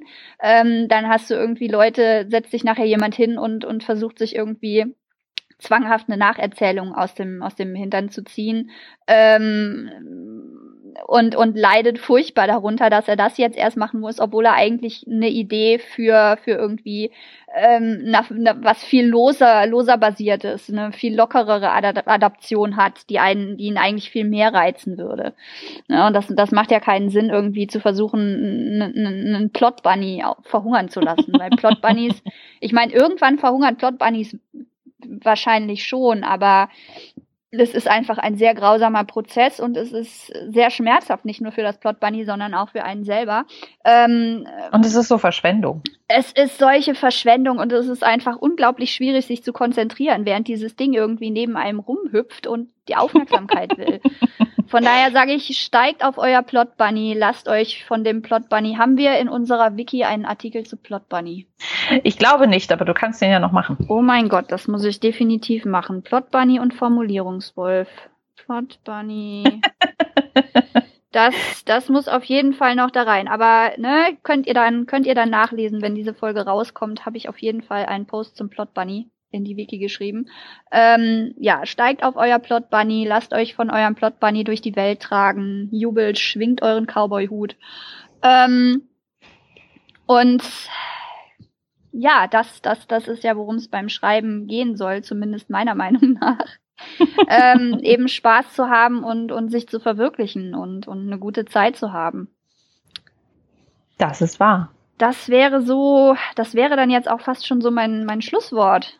Das ist ein unglaublich positives Schlusswort ausnahmsweise. Ja, ne? Es klingt nicht, als wäre alles furchtbar. oh mein Gott. Ja. Alles, was wir tun mussten, war über Fanfiction sprechen. Yay. Sollen wir noch kurz, sollen wir noch kurz erzählen, was so, äh, was so demnächst ansteht? Wir haben ja. ja. wir haben ja demnächst schon quasi Weihnachten. Das ist ganz furchtbar. Ja, also echt? zu dem Zeitpunkt, an dem diese Folge rauskommt, haben wir schon quasi fast Weihnachten. Ähm, Und dann ist auch schon, ist da, dann ist echt schon unsere erste Jahrestagsfolge. Ja. Echt? Die übernächste Folge. Mhm. Krass. Also, die übernächste Folge ist unsere Geburtstagsfolge. Da werden wir Happy Birthday Podcast singen.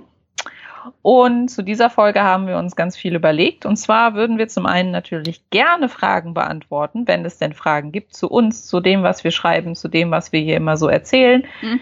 Ähm, Verständnisfragen, persönliche Fragen. Ich beantworte nicht, welche Unterwäsche ich trage, aber ansonsten kann man fast alles fragen. Ähm, warum unsere Viecher so furchtbar leiden, kann ich nicht beantworten, aber das darf man mich auch gerne fragen. Ähm, was wir sonst noch so machen werden in unserer Happy Podcast Folge ist, äh, wir machen ein, wir werden einen Jahresrückblick machen ja. und wenn wir damit noch keine drei Stunden voll kriegen, dann spielen wir auch noch ein bisschen. Genau. Also es gibt ja, es gibt ja mannigfaltige Schreibspielchen. Es genau. gibt Spiele, die dir helfen, den Charakter zu entwickeln. Es gibt Spielchen, die, die helfen, äh, Plotholes zu vermeiden. Es gibt Spielchen, Motivationsspielchen, Selbstreflexion. Ja, und es gibt auch, es gibt auch Spielchen, welcher die, wie, wie, wie, wo du Jenna, wo du meintest, sowas könntest du gar nicht, wo Jenna und ihre Freundin irgendwie in einer ja, Minute Fragen beantworten. In einer Minute müssen. Fragen zu seinem eigenen Zeugs beantworten. Genau, das ist das auch ein Spielchen, auch das wir eventuell spielen werden, obwohl genau. ich also wenn ich mir die Länge von unseren Podcast-Folgen angucke, dann ähm, nee, ja, weiß ich nicht. Gucken wir mal. Schauen wir mal. Ähm, Aber sie wird auf jeden Fall, sie wird auf jeden Fall drei Stunden lang werden. Das haben wir schon beschlossen. Minimum, ne? ja, weil die längste Podcast-Folge ever und genau. so. Das ist genau. Ähm, und wenn ihr, wenn ihr mitbestimmen wollt, womit wir euch zulabern, dann müsst ihr uns Fragen schicken. Genau. Also ihr das habt jetzt noch noch zwei noch, Wochen Zeit. Ungefähr? Ja, drei, nee, es sind noch drei, drei, vier Wochen. Also es ist noch, es ist noch Zeit. Ihr könnt Wann, uns noch was schicken. Sagen, sagen wir, wir, mal. Wir nehmen diese Folge ausnahmsweise auch nicht vorher auf. Das heißt, wir werden die tatsächlich erst kurz vor Jahresende dann auch tatsächlich genau. aufnehmen. Das heißt, ihr habt noch ein bisschen Zeit. Also sagen wir, sagen wir spätestens, also sagen wir, sagen wir Heiligabend machen wir, machen wir dicht. Ja, Heiligabend würde ich sagen, machen wir dicht, weil an Heiligabend will auch keiner mehr denken, oder?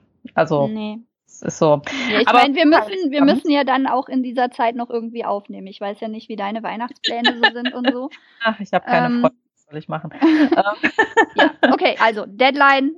Deadline, ist Heiligabend, weil danach wollen wir nur noch fressen und schlafen und saufen und dann haben wir keinen Bock mehr. Ähm, genau vor Heiligabend machen wir aber noch so eine Feel-Good-Folge, haben wir uns überlegt, weil, mhm. ne, wenn ihr das, wenn ihr so den, den, den Veröffentlichungsschedule auf dem Schirm habt, dann wisst ihr, dass zum, dass zum Mitte Dezember kommt auch noch eine Folge raus. Also kurz bevor wir alle in das Fresskoma-Gelage starten, mhm. machen wir nochmal so eine Feel-Good-Folge und da werden wir über Bücher sprechen, die wir mögen, obwohl wir nicht wissen, wieso. Yep. Das finde ich persönlich total spannend. Also die, Sach die, die, Sachen, die ich da vortragen werde, sind tatsächlich so, es sind Bücher, ich könnte sie nicht schreiben. Ich weiß auch nicht, warum ich sie gerne lese, ganz ehrlich, aber ich lese sie gern. Ähm, mhm. Und wir werden versuchen, diesem Mysterium auf die Stiche zu kommen. Yep. Dann würde ich sagen, nachdem wir jetzt gespoilert haben, was wir für den Rest des Jahres noch machen, würde ich denken, mhm. verabschieden wir uns für heute.